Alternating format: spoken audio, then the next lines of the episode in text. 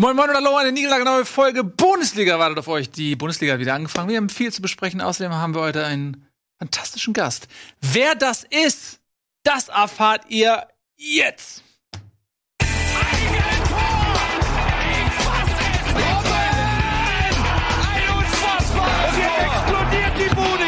Kritisiert mir denn nicht zu so viel. Das ist ein guter Mann. Da sind wir. Herzlich willkommen zur Bundesliga, der einzigen Fußballshow der Welt. Heute mit fantastischen Gästen. Die Tenga D ist hier. Schön, dass du da bist. Schön, dass ich da sein Ja, kann. wir haben natürlich Tobias Escher wieder hier. Und wir haben Scholle da, Markus Scholle Schulz, äh, Scholz, ähm, als äh, Vertreter meiner Leidenschaft. Ähm, du schreibst nämlich ein HSV-Klub seit vielen Jahren, damals noch zusammen mit äh, Dieter Matz äh, auf Matz ab ähm, von einem Abendblatt. Äh, jetzt bist du, hast deinen eigenen Blog, hast dich ausgekoppelt äh, mit der Rautenperle. Ähm, Tobias Escher schreibt auch regelmäßig für die Rautenperle, was super ist, weil seitdem ist das totale Thema. Ich kenne immer ernsthaft, was es um den HSV geht. Äh, und ich lese auch, ich habe damals schon immer Mats Ab deine Kolumne gelesen und jetzt natürlich auch Rautenperle. Ich war das. Ich bin auch der eine Typ, der immer kommentiert. Ja, sehr schön. Genau, ich freue mich sehr, dass du heute mal dabei bist. Ja, ähm, wir auch. quatschen mit dir ganz normal jetzt erstmal über die Bundesliga und nachher, ähm, damit die Leute Zeit haben einzuschalten, noch und dazu zu kommen, ihre Freunde anzurufen und so weiter. Schnacken wir ein bisschen über den HSV. Das ist ja ein Thema, was äh, ein bisschen zu kurz gekommen ist, weil der Verein abgestiegen ist. Wir alle haben das Drama miterlebt. Und ähm, ab und zu ja. streue ich das dann kleckerweise nochmal ein, wenn es wieder was zu berichten gibt. Und es wird sehr spannend. Ich werde dich unterstützen heute. Genau, du bist nämlich seit vielen Jahren Journalist, ähm, kümmerst dich hier um die Hamburger Ach, Vereine. Rautenperle. Ja? Rautenperle. Ich hab, Raute. HSV ich habe hab die ganze Zeit, ich habe Raupenperle eingegeben und wollte, habe mich nicht getraut zu sagen, du sag mal, deine Seite funktioniert. ähm, und jetzt äh, rautenperle.com äh, funktioniert. Ähm, Siehst du? Herzlichen Glückwunsch zu einer funktionierenden Website.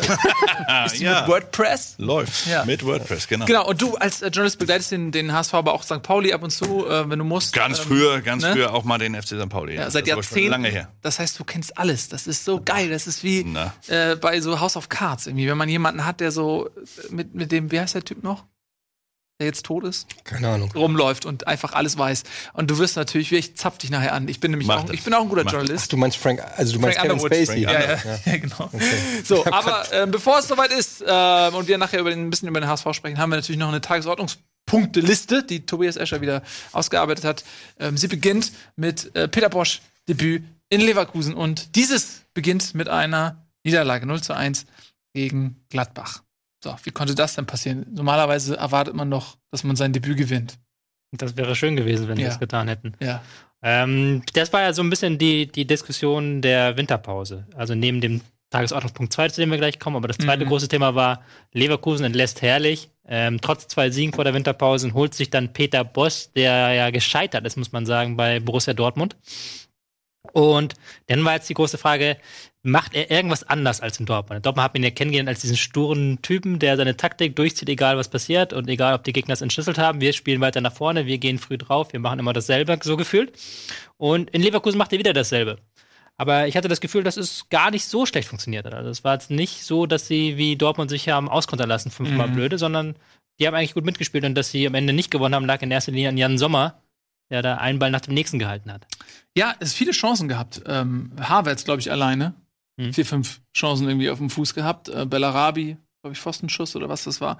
Ähm, aber das Gute ist ja, wenn ein Verein oder wenn Rudi Völler oder wer auch immer äh, jemanden holt wie Peter Bosch, wo klar ist, wie der spielen lässt, dann ist doch auch klar, dass er erstmal so spielen lässt. Vielleicht ist er ein bisschen flexibler, hm. hat er mehr Varianten drauf, aber es wäre ja albern, wenn er jetzt ein komplett anderer Trainer wäre als in Dortmund. Nee, oder? aber ich glaube, das ist ja das, was auch ähm, viele in der Leverkusener Umfeld sagen, dass die Spieler eigentlich dafür gemacht sind für dieses System. Ja. Also die sind alles sehr offensive junge Spieler, ja. offensive Spieler, die auch unter Roger Schmidt so ein hohes Pressing gespielt haben.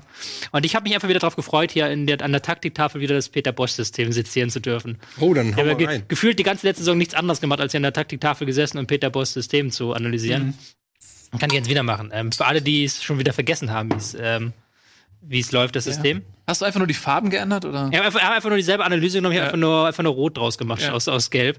So, ähm, das System ist relativ, auf den ersten Blick relativ simpel. Ähm, du spielst ein 4-3-3, deine ähm, Außenverteidiger rücken weit nach vorne. Ähm, dafür rücken die Außenstürmer, äh, die Innenverteidiger rücken raus. Du hast im Aufbau halt wirklich diese breitstehenden Innenverteidiger, die reinrückenden Außenstürmer. Und dann, das ist halt der Clou immer, dass die Achter sehr viel mit nach vorne arbeiten, sehr viel in diese Räume reingehen. Ähm, in diesem Fall Julian Brandt, Kai Havertz, die ich in dieser Rolle auch sehr mag. Was nämlich neu ist, weil Julian Brandt ist ja eigentlich ein klassischer genau. Außenstürmer und genau. der spielt da fast Sechser so ein bisschen. Genau, das ist Boss, ne? ja genau. Jetzt äh, das ist das Neue, ähm, diese Mittelfeldbesetzung. Aranguis als mit die 20 hier als tiefster Sechser, okay, das ist jetzt noch nicht so die Riesenüberraschung, aber ähm, die beiden davor, das sind Harvards und Brandt, die ja eigentlich immer eine Reihe weiter vorne eingesetzt wurden, mhm. die jetzt hier die Doppelacht quasi übernehmen ähm, die das auch gut spielen können. Ähm, was, ich habe noch zwei Probleme, die ich jetzt im ersten Spiel so ein bisschen gefunden habe. Wenn du natürlich mit Harvards und ähm, Brand spielst, das sind keine natürlichen Sechser, das sind keine Defensivtypen, die ja. absichern. So, und dann hast du einen Aranguis, der, der ein, ein Chilene, einer mit sehr viel Feuer, mit sehr viel Temperament, der auch dieses Pressing-System lebt. Ja, schon so einen leichten chilenischen Akzent gehört? das ist ein Chilene, hat ein bisschen Temperament. Du kannst es besser als ich. Ähm, der immer sehr viel vorrückt, der auch im Pressing sehr viel vorrücken soll. Ähm, der dann, wo du dann teilweise halt wirklich hier so eine Ordnung hast, dass er dann halt hier, dass du den 4-2-3-1 entsteht im Pressing. Und dann hast du eine Doppel-6 aus Brand Havertz, was ähm, sich in manchen Situationen als suboptimal erwiesen hat. Weil das sind einfach keine ausgewiesenen Defensivexperten, denen auch ein bisschen das Raumgefühl fehlt. Das hat man sehr gut bei diesem 0 zu 1 erkannt, wo ähm, Stindl mhm. in diesen Raum gestoßen ist. Mhm. Ähm, das zweite, was ich nicht so geil fand, war, ähm, dass Bailey und Bellarabi haben auf der falschen Seite gespielt, in Anführungszeichen. Bailey hat als Linksfuß rechts gespielt, also dieses klassische Arjen Robben-Ding. Ja. Nach innen ziehen, den Ball reinschießen. Bellarabi auf der anderen Seite genauso als Rechtsfuß links. Aber irgendwie sind sie nie in die Situation gekommen, dass sie in die Mitte ziehen konnten. Und dann, dann war es ganz oft, dass Bailey plötzlich mit rechts eine Flanke schlagen musste, aus einer guten Position eigentlich, und die eigentlich dann völlig verunglückt ist. Der Plan wäre aber eigentlich gewesen, dass die dann innen einrücken und genau. dann irgendwie vielleicht aus der zweiten Reihe. Genau, der Plan so. ist eigentlich, dass, dass Bailey in diesen Raum hier ja. ähm, reinkommen soll, ja. in diesen Raum hier und dann in die Mitte zu sehen kann. Aber es war halt ganz oft so, dass Bailey an der Grundlinie den Ball hatte, hier so mhm. zum Beispiel, und dann mit rechts eine Flanke geschlagen hat, die aber dann verunglückt ist. Hat dann besser funktioniert in der zweiten Halbzeit als dann Bellarabi und Bailey. Achso, jetzt kommt die großartigste Analyse aller Zeiten die Position getauscht haben. Mhm. Ja, und da jetzt fast funktioniert, ne? ja, passt. Also ich erinnere mich an ähm, Situationen mit Bellarabi, der auch ungefähr da, wo er jetzt steht, da auch aufs Tor gepfeffert hat mit 100 km/h. Ähm, Was für ein Strahl. Oder? Ja, unfassbar. Oder? Der Ball bewegte sich in der Luft null. Ja. Der war wirklich so steif und schoss am Tor vorbei. Ja. Also in Echtzeit hast du gar nicht gesehen, wie der, wie der Schuss wirklich, am Tor vorbeiging. Ja. Also ihr, ihr denkt vielleicht durchs Netz durch ist oder vorbei, aber, aber der war wirklich unfassbar. Aber das ist ja auch seine Stärke, ne? Das mhm. kann er einfach. Ja, aber dass, dass der so einen Pferdefuß hat, man vergisst das, weil man hat ihn ja eigentlich so ein bisschen als Tempotrippler oder so genau. ein bisschen so in Erinnerung. Ist ja auch kein Kräft, nicht so, so kräftig, ja. also eher schmal, einfach schnell und, ja. und quirliger Typ und so. Aber ich habe hier die Statistik auch gerade mal gesehen, wenn man 22, 7 Torschüsse, 617 Pässe zu 350, also das ist so, so so ein bisschen HSV-Niveau in der zweiten Liga, ne? So die, die ja. Verhältnismäßigkeit. Ja. Und das ist immerhin Gladbach und Gladbach gewinnt am Ende 1-0, wobei der Konter war natürlich auch brutal, ne? Mhm, der war ein war schöner Angriff, ja. Stark und stark von Player gemacht dann am Ende. Also ja, so kann man so ein Spiel ja, verlieren. So kann man das verlieren. Also so ein bisschen, eigentlich äh, passte das nicht in die Dramaturgie, weil äh, man kann, glaube ich, sagen, äh, Leverkusen war die bessere Mannschaft, hat zumindest mehr vom Spiel gehabt, mehr Chancen gehabt und ähm, Gladbach, die wieseln sich da vorne weiter auf den Champions League Plätzen rum, hm. haben jetzt immerhin sechs Punkte Vorsprung auf Frankfurt, was die Champions League Plätze angeht. Äh, ich glaube, in der Meisterschaft wird man nicht mehr viel mitreden können. Das sind jetzt irgendwie neun Punkte auf, auf Dortmund und die Bayern sind ja wieder erwacht, ne? So. Ich glaube, das wird nichts mehr, aber Champions League ist drin für Gladbach. Und das war ein sehr wichtiger Sieg, weil man hat Leverkusen jetzt weg. Die werden eine bessere Rückrunde spielen, sag ich einfach mal. Ähm, und das war ein undankbares Spiel äh, für Gladbach, jetzt in Leverkusen anzutreten. War gut, dass sie gewonnen haben, weil Leipzig halt verloren hat und Wolfsburg ja. dann auch noch verloren hat. Ja. Nur die Frankfurter bleiben ihnen noch auf den Fersen. Ist das eine Überleitung? Nee, keine nee, Überleitung. Das ist erst Top 4 Eddies Eintracht-Ergüsse. Ja. Muss man dazu sagen. Deine gespannt, oft kurz. Ich verstehe nicht, warum ich immer so auf die. Ja, das hast du dir verdient, weil ich habe vorhin in den WhatsApp-Chat von uns geschrieben zur Versendungsvorbereitung, habe ich meine Vorschläge vorbereitet, was wir heute besprechen, was nicht. So, und dann kam ein einziger Kommentar und Eintracht. Ja.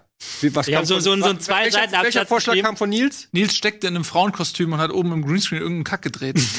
ja, nur weil du Hobbys hast, heißt das nicht, dass du dich nicht inhaltlich an der Sendung beteiligen kannst. So.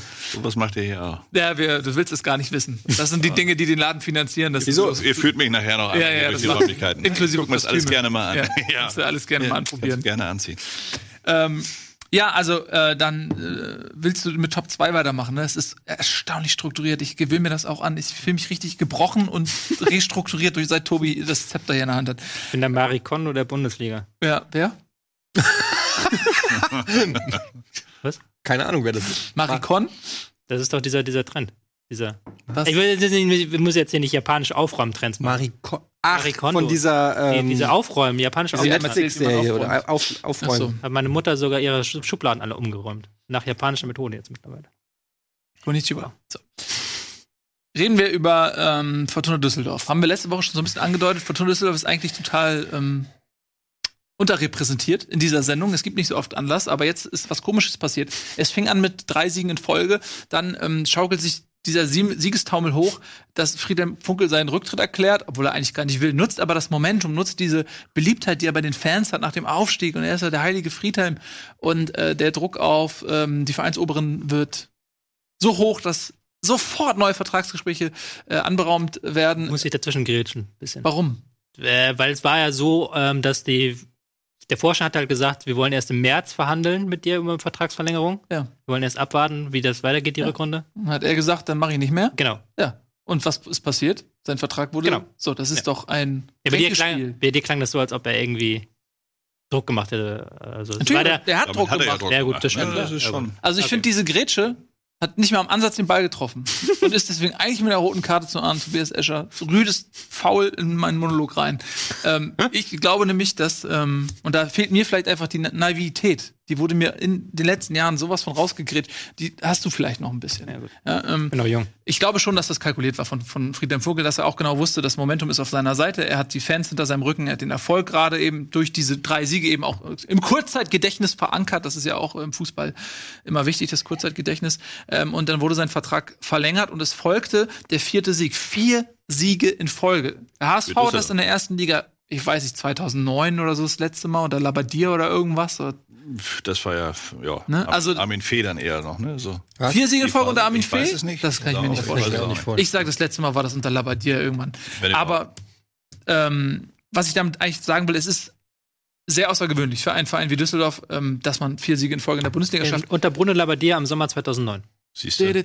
Super viel Da hat sich jemand vorbereitet. Na, na, ja, ja, ja.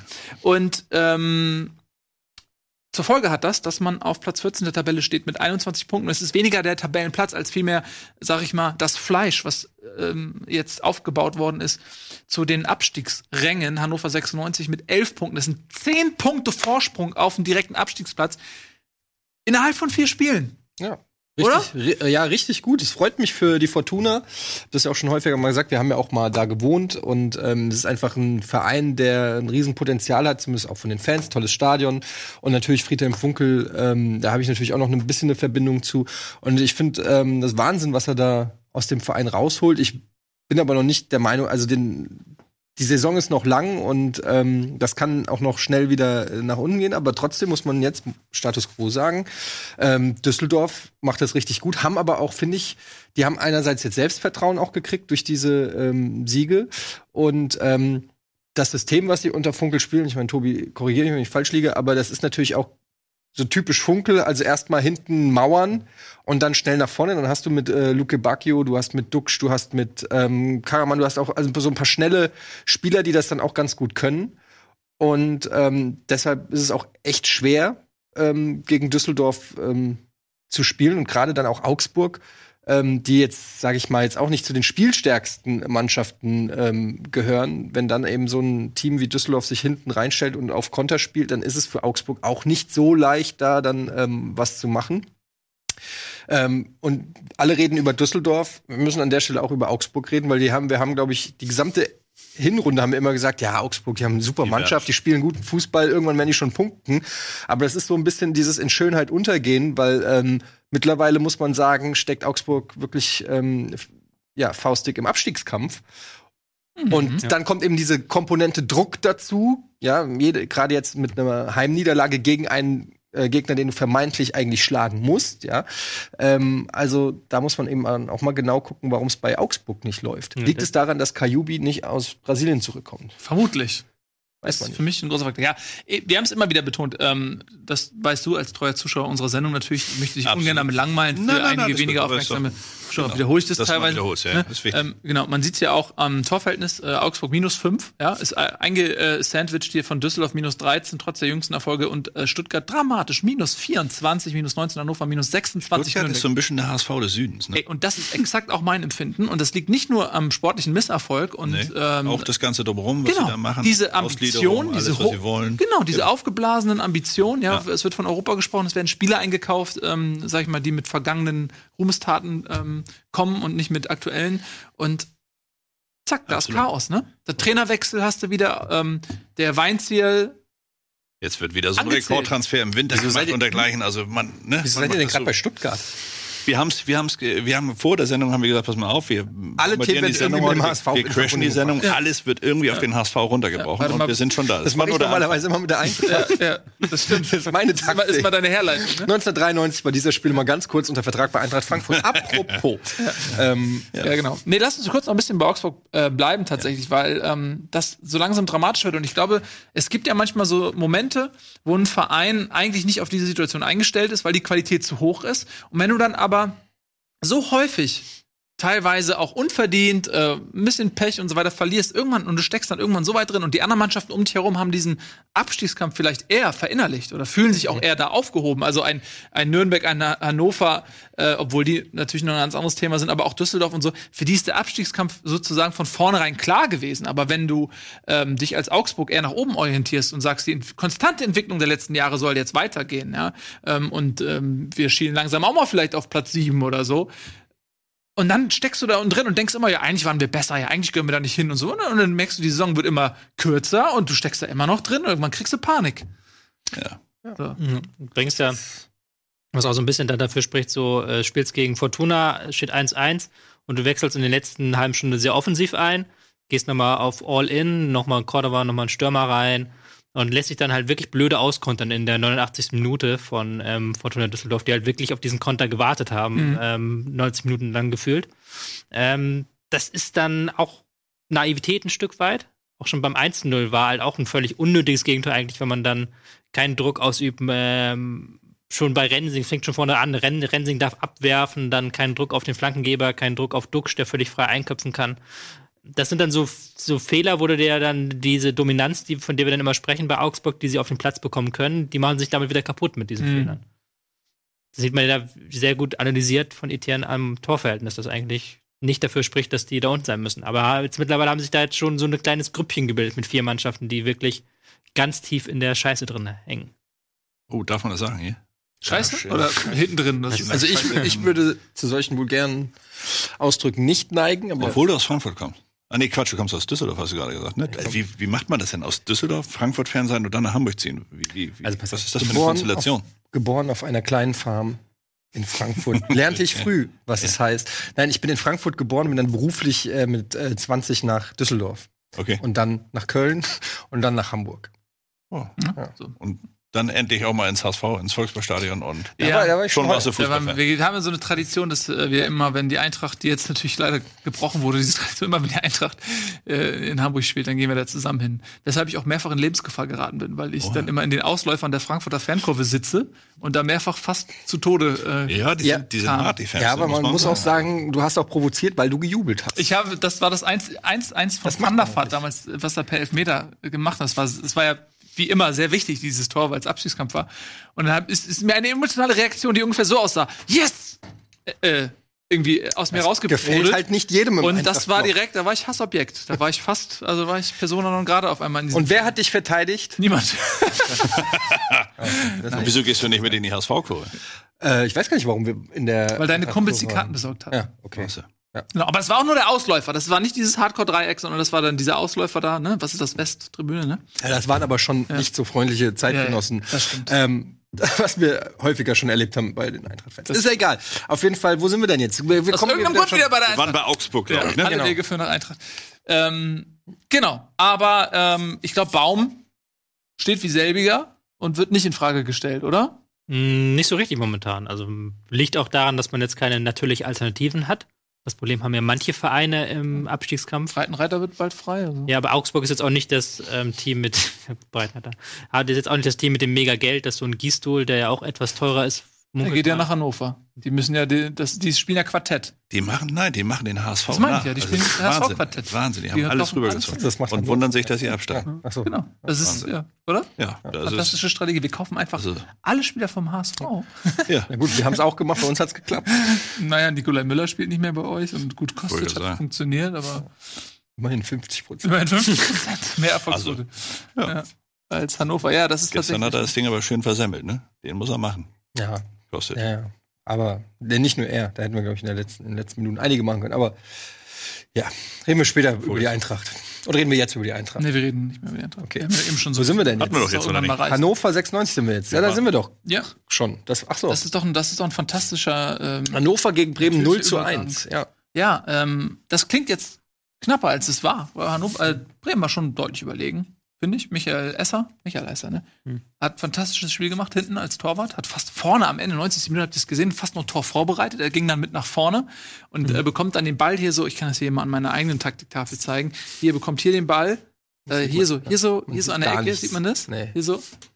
Nicht den Sponsor zur Seite. so, kommt hier den, hier den Ball, da, da hinten, Scholle, mach mal mit. Wo soll ich hin? Hier da, in die Ecke? Da, ja. dribbelt sich ja noch rein. Und dann guckt er ganz, man sieht das, wie er denn fast an der Außenlinie steht er schon an Außenlinie. Außen, ja, genau, guckt dann einmal nach links und hebt ihn gefühlvoll an den zweiten Pfosten. Ähm, und es kommt sogar zum Kopfball, aber der wurde dann von der Linie gekratzt. Also, und Michael Esser wäre fast noch zum, zum, wirklich zum Helden geworden. Und so blieb aber unterm Strich Mmh, leckeres Bier. Bleibt unterm Strich ein 0 zu 1 und das ähm, ist, wie gesagt, eben jenem Michael Esser auch zu verdanken. Bremen war die deutlich bessere Mannschaft in meinem äh, Empfinden und ja, Hannover, was ist da? Da gehen die Lichter aus. Und ich glaube, Markus Gisdol, ich glaube wirklich, die holen sich Markus. Es muss. Ich glaube es auch. Es muss ich glaube es auch. Dass, also es hört sich auch alles sehr danach an. Und ähm, ja, es würde, wäre auch die logische Folge dessen, was sie im Sommer angefangen haben, dass sie das jetzt auch vollenden. Und wenn man dann mal sieht, ich meine, ich, ich habe ich, ich hab nur das Interview gelesen von, von Breitenreiter zu Beginn der Rückrundenvorbereitung. Mhm. Die haben ja sehr früh angefangen da in Hannover. Aber wie er sich da hingestellt hat und dann einfach mal wirklich die komplette Transferpolitik des Vereins in Schutt und Asche gelegt hat. Und ja. also man kann es ja äußern intern. Hm. Ja, Aber ja. wenn man das extern macht, dann, dann muss man damit rechnen, dass man wirklich äh, längste Zeit Trainer in diesem Verein gewesen ist. Und ich habe deswegen also ganz klar das Gefühl gehabt, der möchte da auch raus. Der möchte das vielleicht, der will nicht von sich aus gehen, weil da hängt ja mal viel Geld dran und Vertrag läuft ja noch eine Weile und ne, das, das, auf mhm. das Geld verzichten möchte er dann ja auch wieder nicht. Das ist ja der, der Witz an der Sache. Ähm, vielen Dank an Cookie, äh, Cookie, der ähm, vorher einen Beitrag, einen längeren Beitrag zu Hannover 96 ähm, erstellt hat, ähm, der da auch nochmal beschrieben hat, dass die Entlassung würde wohl sehr viel Geld kosten. Also man redet von einer ja. siebenstelligen Ablö Abfindung, die man zahlen müsste an genau. Breiter. Und gleichzeitig hat man gesagt, man hat eigentlich kein Geld für neue Transfers. Ähm, sämtliche neuen Transfers muss Warum soll ein Kind ja nochmal Geld raustun, wenn er ich glaube, im März abgewählt wird? Ja. Ich glaube, dass ähm, Breitenreiter auch lang genug im Geschäft ist, um zu wissen, dass ähm, also einerseits glaube ich auch wirklich, dass das stimmt, was er sagt über den Kader. Ich glaube auch, dass Hannover einen abstiegsreifen Kader hat. Mhm. Ähm, und ich glaube auch, dass Breitenreiter das weiß und äh, auch weiß, dass seine Tage gezählt sind, ob das jetzt in zwei Wochen oder in vier Wochen ist. Und dann kannst du ja schon mal im Vorfeld ähm, sozusagen, ja. also die Weste reinwaschen und sagen, ich habe es ja schon damals gesagt. Ähm, jetzt. Äh, ich weiß halt nicht, ob das so. Es kommt ja bei den aktuellen Spielern wahrscheinlich null gut an. Ja, aber wenn das Kind schon im Brunnen gefallen ist. Also Da ist was hier. Habt ihr nicht hier ein oh. Phrasenschwein, oder was? Ja, ja. Aber das war gar nicht. Zack, hat er gar nicht bemerkt, ne? Aus, accidentally awesome. Accidentally awesome. Was, was kostet das denn bei euch hier? Ähm, ehrlich gesagt hat er noch nie so, äh, für externe Gäste. Ist ein Fuffi für dich? Äh, ja. Ich habe gar, hab gar nichts. Ich habe vorhin ein Parkticket gezahlt, habe ich alles reingeschmissen, was ich hatte. Was nimm, nimm doch den Fünfer, nimm mal den Fünfer. Nee, nee, nee. Ich sehe das von 50 Euro Schein. Woher hast du die Kohle? Was, 50 Euro Schein? 50 Euro kann ich mir gerade noch leisten. Das gibt's doch nicht. Was haltet ihr von der Überschrift Never Go Full HSV? Für Hannover 96? Vielleicht sind so gutes, gute Printüberschrift, oder? Ja, Never Ding, Go Full HSV. Das Ding ist, sie will halt ähm, nicht den Breitenreiter auch so komplett reinwaschen. So. Also Breitenreiter, ich sehe das schon, dass er mhm. das versucht und dass er sagt, ey, der Kader ist scheiße, ich habe da nur Ex-HSV-Spieler so.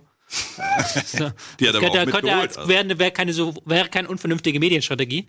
Aber jetzt, wenn du jetzt guckst, die spielen gegen Werder Bremen, bolzen wirklich jeden Ball nach vorne, sobald ein bisschen mhm. Druck kommt, stellen dann Weidand auf links außen auf, der, den ich wirklich sehr schätze. Das ist auch eine tolle Geschichte von der, ähm, was war es, Kreisliga, Kreisliga in die Bundesliga, ja. aber der halt da völlig überfordert war und da keinen einzigen Ball halten konnte auf links außen und auch kein Dribbling gewinnen konnte.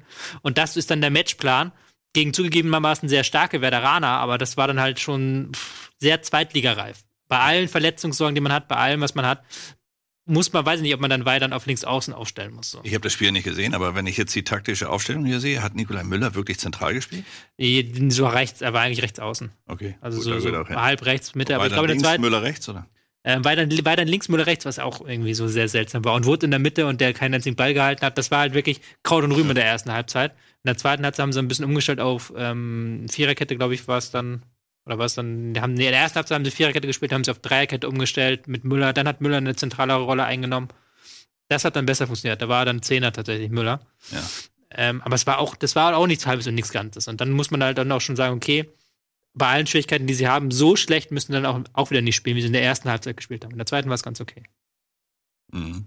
Gut, hat am Ende trotzdem nicht gereicht und man hat so ein bisschen das Gefühl, da gehen die Lichter aus in Hannover. Ja. Es ist ja nicht nur der Tabellenplatz oder so, es ist die Gesamtstimmung. Ja, es ja? ist nicht umsonst HSV. Ja, eben. Ne, also man muss ja, das, das kann man ja wirklich mal gelten lassen. Die machen das ja wirklich falsch. Ne? Also die haben jetzt politisch natürlich im Hintergrund mächtig was laufen. Der mhm. Kind wird angeschossen von allen Ecken. Mhm. So ist der Einzige, der da aber nochmal Geld reinstecken könnte jetzt Kühne. theoretisch. Ja? Das ist der Kühne des, mhm. des äh, hannoveranischen Sportvereins.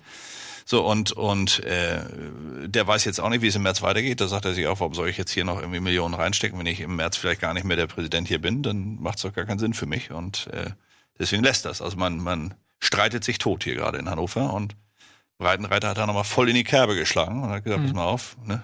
Vielleicht wollte auch, ich glaube tatsächlich, dass er gesagt hat, entweder oder. Also entweder die machen jetzt das, was ich wirklich brauche, mhm. damit ich dann auch wirklich dahinter stehen kann, oder sie lassen es und dann sollen sie mich auch rausschmeißen. Ja. Und das erinnert mich ein bisschen an Fee damals. Der auch. Aber Fee hat's anders gemacht. Fee, Fee war, Fee war offen und klar. Also der, der hat ja nicht gesagt, pass mal auf, Leute, äh, ich, ne, hat nicht immer die Raute geküsst oder irgendwas, sondern er hat schon gesagt, es funktioniert halt so nicht, wie wir es hier gerade machen. Wir zerstreiten uns im Hintergrund.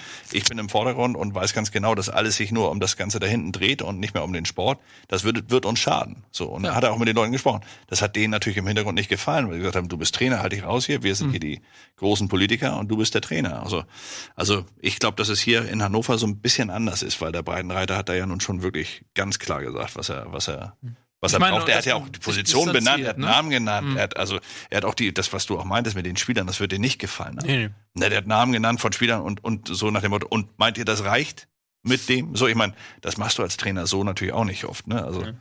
da verlierst du schnell den Rückhalt, wobei, wenn es dir egal ist, ne? Wenn du ja, wobei für Breitenreiter ist jetzt natürlich auch dann nach Schalke, ähm, weiß ich nicht, der Hype auch weg, ne? Hat er sich auch anders vorgestellt. Das stimmt. Oder jetzt zweimal gescheitert? Ja, Paderborn. Dreimal. Ja, Hannover zum Aufstieg geführt, letzte Saison nicht Abstieg geschafft.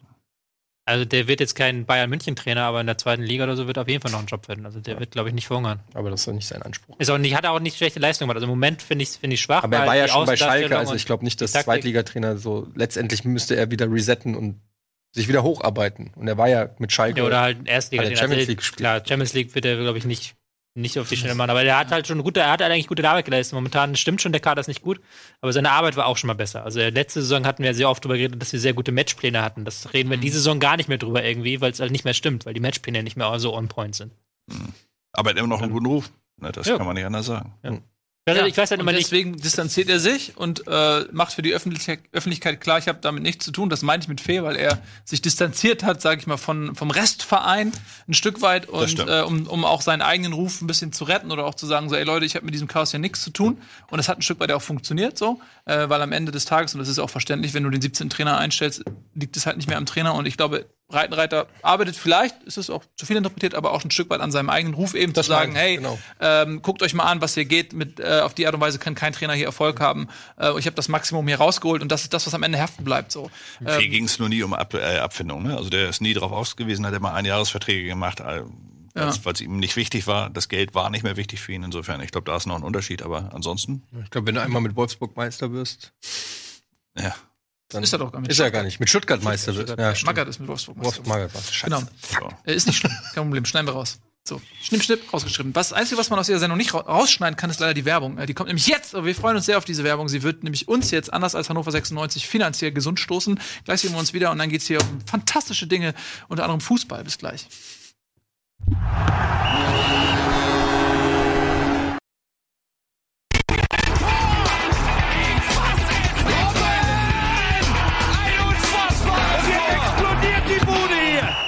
Kritisiert mir denn nicht zu viel. Das ist ein guter Mann. Herzlich willkommen zurück bei Bundesliga Live. Gerade so ein bisschen hier in der Halbzeitpause bei uns, wie das halt so ist, so ein bisschen hinter den Kulissen wird ein bisschen äh, erzählt. Etienne hat gerade erzählt, er hat eine Wette mit einem Freund von Jochen, ne? Jochen, ja, alle, Jochen Dominikus, früher auch Giga. Ähm, die Wette, wir werden das filmen. Ich habe das gerade spontan einfach, wir machen diese Wette komplett filmen mit Jochen und dir. Es geht darum, weil gerade ist Handball-WM. Ähm, Etienne hat äh, gesagt, es ist überhaupt kein Problem, im Handball ein Tor zu schießen. Daraufhin meinte Jochen, pass auf, äh, wenn du von der Mittellinie den Ball, ohne dass er einmal aufdötzt, ins Tor schmeißt, kriegst du 50 Euro. Und wir alle wissen, wie nötig du das Geld hast. Ja.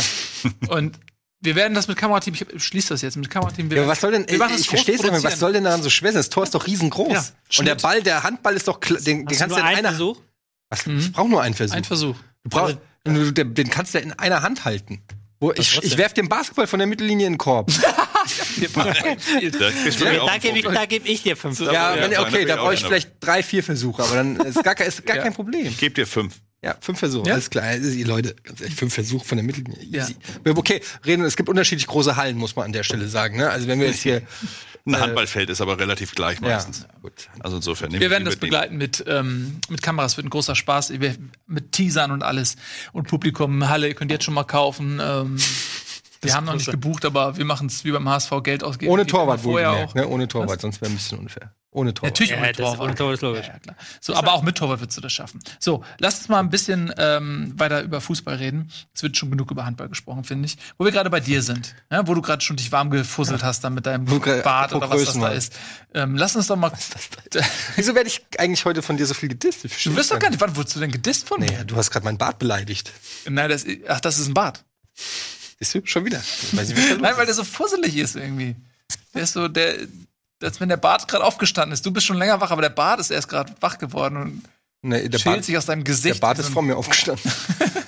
Können wir jetzt mal, jetzt auch noch ran, seid ihr bescheuert? Was ist denn los? Können wir jetzt mal über Fußball wieder reden hier? So, Leute, was ist hier los? Ey? So, lass uns das jetzt mal hinter uns bringen. Deine elendige Euphorie nervt mich, dir scheint die Sonne aus dem Arsch, ich kenne dich so nicht, ich mag dich so nicht, das ist nicht, das ist nicht authentisch, das ist nicht der Mensch, den ich kenne. Jetzt bring das bitte hinter dich irgendwie und dann ist auch gut. Ich verstehe einfach nicht, warum es so unbeliebt ist, in dieser Sendung über einen Verein zu reden wie die Eintracht, der so tollen Fußball und so tolle Spieler hat.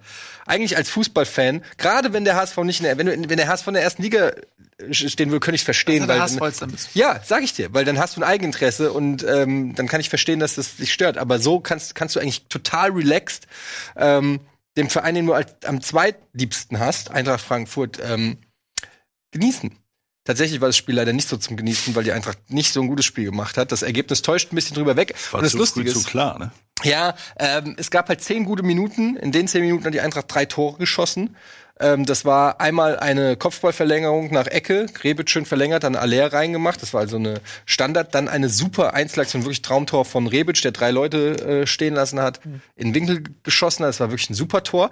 Und dann einfach ein Fehler von einem äh, Freiburger Spieler, Koch, glaube ich, war es. Das war Koch. Mhm. Ja, ähm, der einfach als letzter Mann einen Fehlpass gespielt hat, direkt auf den, auf den du keinen Fehlpass spielen solltest, Jovic, weil äh, der kann nicht so viele. Ich sage immer, Jovic erinnert mich so ein bisschen an Theophanes Gekas. Ist vielleicht ein bisschen böse, oh. aber so von, von der von der Kaltschnäuzigkeit, der steht immer richtig, der fackelt nicht lang, sobald er den Ball hat, mhm. ähm, macht er ihn halt rein. Der Gekas, der maßgeblich für den Abstieg von Eintracht Frankfurt Genau, ja. Damals war aber halt das System komplett auf Gekas ähm, drauf, ne? Und wenn er dann nicht trifft, hast du ein Problem. Ja.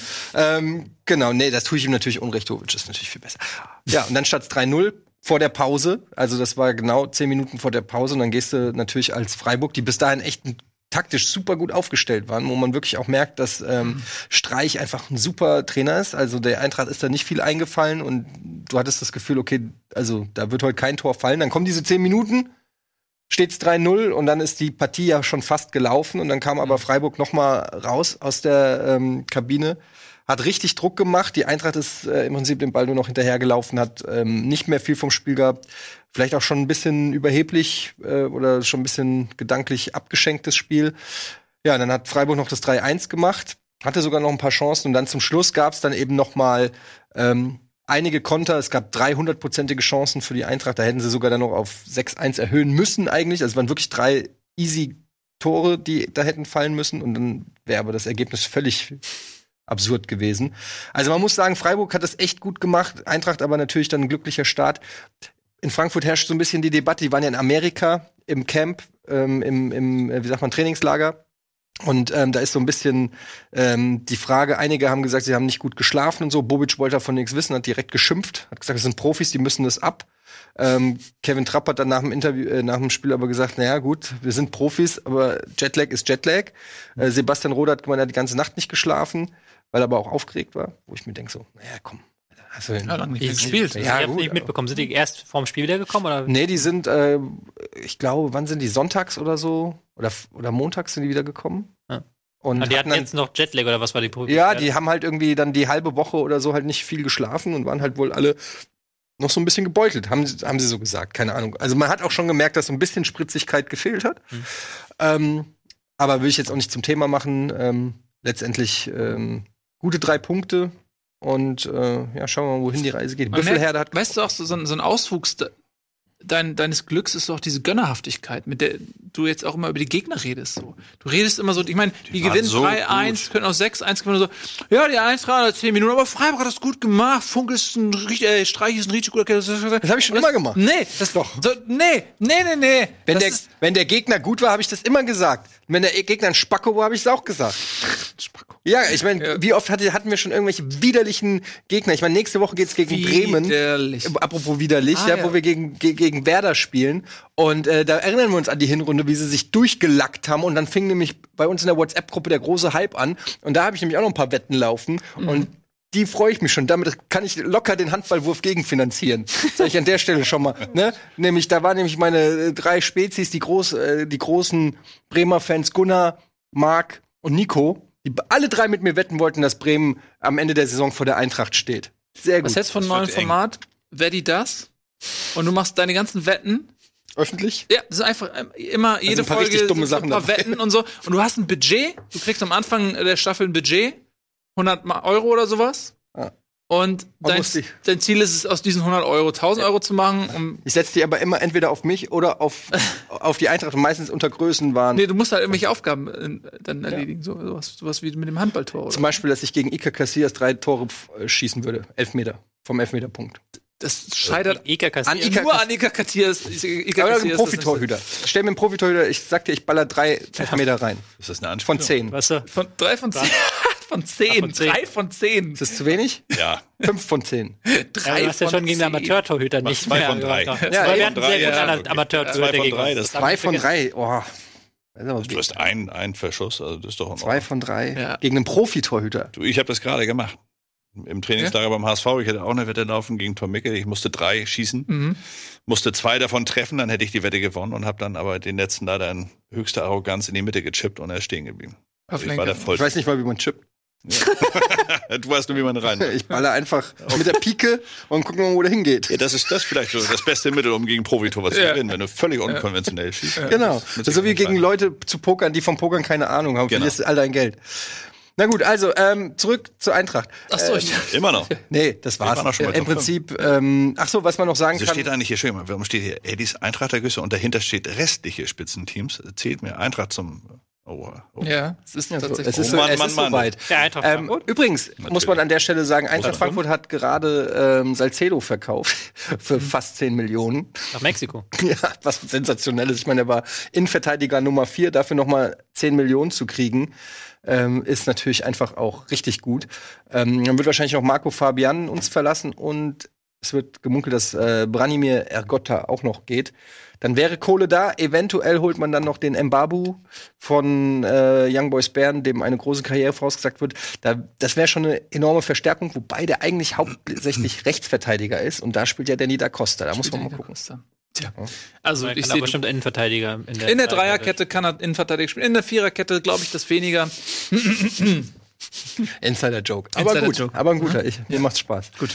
Das glaube ich. So, was macht auch Spaß? Natürlich Spitzenclub zu sein. Dazu zählen Vereine wie zum Beispiel der FC Bayern München e.V., Borussia Dortmund e.V., AG, AG, Entschuldigung, Düdüm, ähm, Rasenballsport Leipzig, whatever das für ein Konstrukt ist. und äh, Gladbach haben wir schon. Ähm, aber diese Vereine, die haben ja auch gespielt und Hoffenheim, genau, das hatte ich vergessen, Hoffenheim. Und die haben nicht gegeneinander gespielt. Und das ist ja ein schweres Auftaktprogramm, ja? Also sowohl für Dortmund als auch für Bayern, denn Hoffenheim, glaube ich, wird eine gute Rückrunde spielen. Man ist international nicht mehr dabei, kann sich voll auf die Bundesliga konzentrieren. Ähm, und dann hast du natürlich Leipzig, die, für die Gleiches gilt. Die haben sich auch aus Europa rausgemogelt, weil, hey, wir sind Rasenballsport Leipzig, ein Verein mit unserer Tradition. Für uns ist die Euroleague nicht gut genug. Wer so viele Champions League-Titel eingeheimst hat, den interessiert dieser Pokal nicht mehr, weil der würde nur unnötig Platz wegnehmen im Trophäenschrank. Und die wissen, Leipzig ist nur 80 Millionen Quadratkilometer groß. Wo sollen die ganzen Trophäen hin? Euroleague passt nicht mehr. Deswegen sind wir aus diesem Wettbewerb rausgegangen, aus freien Stücken und ähm, sind jetzt auch in der Bundesliga in der Situation, uns eben nur auf diesen Wettbewerb konzentrieren zu können.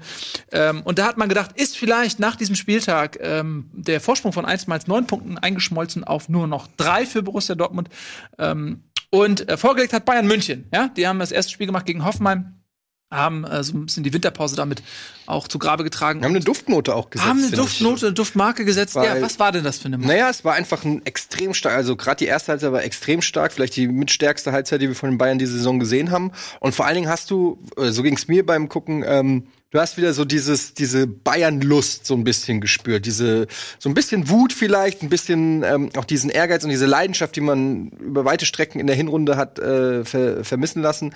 Und ähm, dann denkt man sich dann natürlich so schon, gerade wenn man die Bayern so mag wie ich, dann denkt man sich so, scheiße, also vielleicht, ähm, vielleicht werden die doch noch Meister.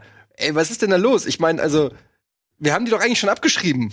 Das gibt's doch gar nicht. Wir haben, ich meine, ja, wir haben immer wieder auch erwähnt, dass da noch nichts entschieden ist und so, aber jetzt sind es doch wieder nur sechs Punkte und ähm, Jetzt kommen da vielleicht sogar noch ein paar Superstars äh, im Winter vielleicht sogar noch oder was. Und jetzt haben die irgendwie auch plötzlich Bock auf Kovac. Äh, wir waren uns doch alle einig, dass das dass wir dieses Jahr mal nicht über die Bayern als Meister reden. Ich verstehe das überhaupt nicht. Ja. Wie konnte es so weit kommen, Nils? Ich kann dir sagen, wie es so weit kommen konnte. Nun, ähm, äh, die Bayern haben nämlich, äh, die hatten in der Saison so eine Sollbruchstelle, wo eigentlich unter normalen Umständen Nico Kovac äh, entlassen worden wäre, wie bei Ancelotti damals. Aber dadurch, dass diese Stimmung im Verein gerade so seltsam war, da war diese Pressekonferenz und ja. alle haben so ein bisschen die Bayern provoziert so und äh, äh, die waren sehr in der Defensive und es ging auch viel um Höhnes und so weiter. Und ich glaube, dass dieses Momentum äh, dafür gesorgt hat, dass die gesagt haben, nee, wir halten jetzt am Trainer fest. Das passt jetzt nicht. Wenn wir jetzt noch den Trainer entlassen irgendwie, dann ist es komplett hier Land unter. Und das, das passt irgendwie nicht in die Stimmung. Und dann haben sie gesagt, nee, wir halten jetzt an dem fest. Und die Spieler haben auch irgendwann gemerkt, ich glaube, die Bayern-Spieler grundsätzlich sind eher so drauf, oh, wenn irgendwer kommt, mit dem wir nicht so gut können oder der, der unsere Vorstellung nicht so umsetzt, dann ist es ja relativ einfach, den ein bisschen auflaufen zu lassen. Gerade Nico Kovac, der nicht, nicht so viel vorzuweisen ja, hat. einfach die, meine Frau ja? drüber twittern oder Instagram. Sowas in der Art, genau. Ja, wir erinnern uns an den Post von Thomas Müllers Freundin oder Frau. Und Lieber. dann war irgendwann dieser, dieses Momentum weg. So, das, und, dann, und dann haben die Spieler gemerkt, okay, wir, ja, wir, wir hängen jetzt mit dem Kovac hier irgendwie offenbar zusammen, der wird nicht entlassen, okay, dann lass uns jetzt mal Gas geben. und jetzt, jetzt geht es nicht mehr so darum, es geht nicht mehr so sehr um diesen Trainer oder um die Krise, jetzt geht es eigentlich nur darum, okay, es gibt diesen Aufbruch, die, ähm, die Spieler sind heiß, die wurden geärgert und jetzt kommt wieder dieses, dieses Bayern-Ding, wenn du die ärgerst, dann, dann sind die auf einmal heiß und haben Bock. So, und äh, der Trainer ist wieder ein bisschen gefestigter so. Die Machtposition auch so, es gibt ja durchaus noch Konflikte mit einem James Rodriguez und so weiter, wer spielt und so weiter. Ähm, und jetzt haben sie einfach Bock wieder zu gewinnen. Und jetzt komme ich und sage, warte, warte, warte, warte, warte, warte. Weil das gilt alles für die erste Halbzeit, mhm. aber in der zweiten haben sie plötzlich angefangen zu schwimmen. In der zweiten sah das plötzlich ja. nicht mehr ganz so gut aus. Da ja. dachtest du eigentlich 2-0, das Ding ist durch. Und plötzlich ähm, haben die, verlieren die jegliche Kontrolle über das Spiel, nachdem Hoffenheim in der Halbzeitpause umgestellt hat, kriegen keinen Zugriff mehr ähm, auf die Außenspieler von Hoffenheim mhm. und fangen dann fast noch das 2-2. Ja, das stimmt. Also, das ist noch so. Gefährliche über 90 Minuten kriegen es noch nicht hin. Die erste Halbzeit war schon sehr geil. Mit Leon Goretzka hat mir auch sehr gut gefallen, im Zusammenspiel mit Müller gerade. Mhm. Aber dann äh, bin noch gespannt. Ich, die Sollbruchstelle ist für mich Liverpool, sage ich dir. Wenn sie da nämlich, ja. da kann dann in die eine oder andere Richtung so. Ja, ich glaube. Da kann es halt wirklich passieren, dass die abgeschlossen werden. Ähm, Februar. Ähm, ich glaube, in ziemlich genau vier Wochen. Kann sein, dass sie abgeschlossen drauf, oder? werden. Da haben wir schon ein bisschen Lust. Ich habe mega Bock drauf. Aber ich hätte auch vor ein paar Wochen gesagt, so, hm, keine Chance. Aber ähm, Liverpool schwächelt gerade so ein bisschen, ja. Ähm, aus dem Pokal geflogen, in, in Manchester verloren, jetzt zwei glückliche Siege mit einem Tor Differenz in der Premier League. So, mal gucken, wie die sich bis Februar so durchhangeln. Äh, ja. ähm, und äh, Bayern ist äh, eher so im gegenläufigen Trend. Ähm, ja. Und äh, dann ist es für Liverpool auch noch so, dass sie, glaube ich, die Liga priorisieren. Ja, die wollen Meister werden, eine Chance wieder seit ewigen Zeiten mal wieder.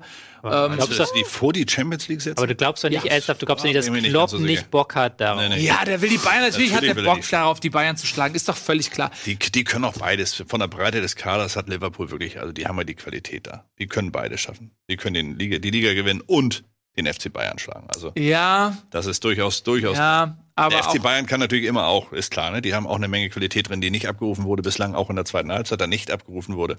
Was ich, aber ja. wie gesagt, ne, Kovac, ne, du musst es ja wissen aus Frankfurter Zeiten oder wir ja auch aus Hamburger Zeiten, ist ja auch einer, der die Leute mitnehmen kann. Also er kann Leute für sich gewinnen eigentlich. Deswegen habe ich mich so ein bisschen gewundert, dass er am Anfang so ein bisschen fremd wirkte. Dann war so der Kovac beim HSV? Spieler. Koch, Ach so, als bitte, Spieler. Bitte. Ja. Hier hat er seine Karriere begonnen in Hamburg. Also hey, ohne HSV wäre er nie mhm. Frankfurt-Trainer geworden. Und er nie den Pokal gewonnen. So ist es. Ja.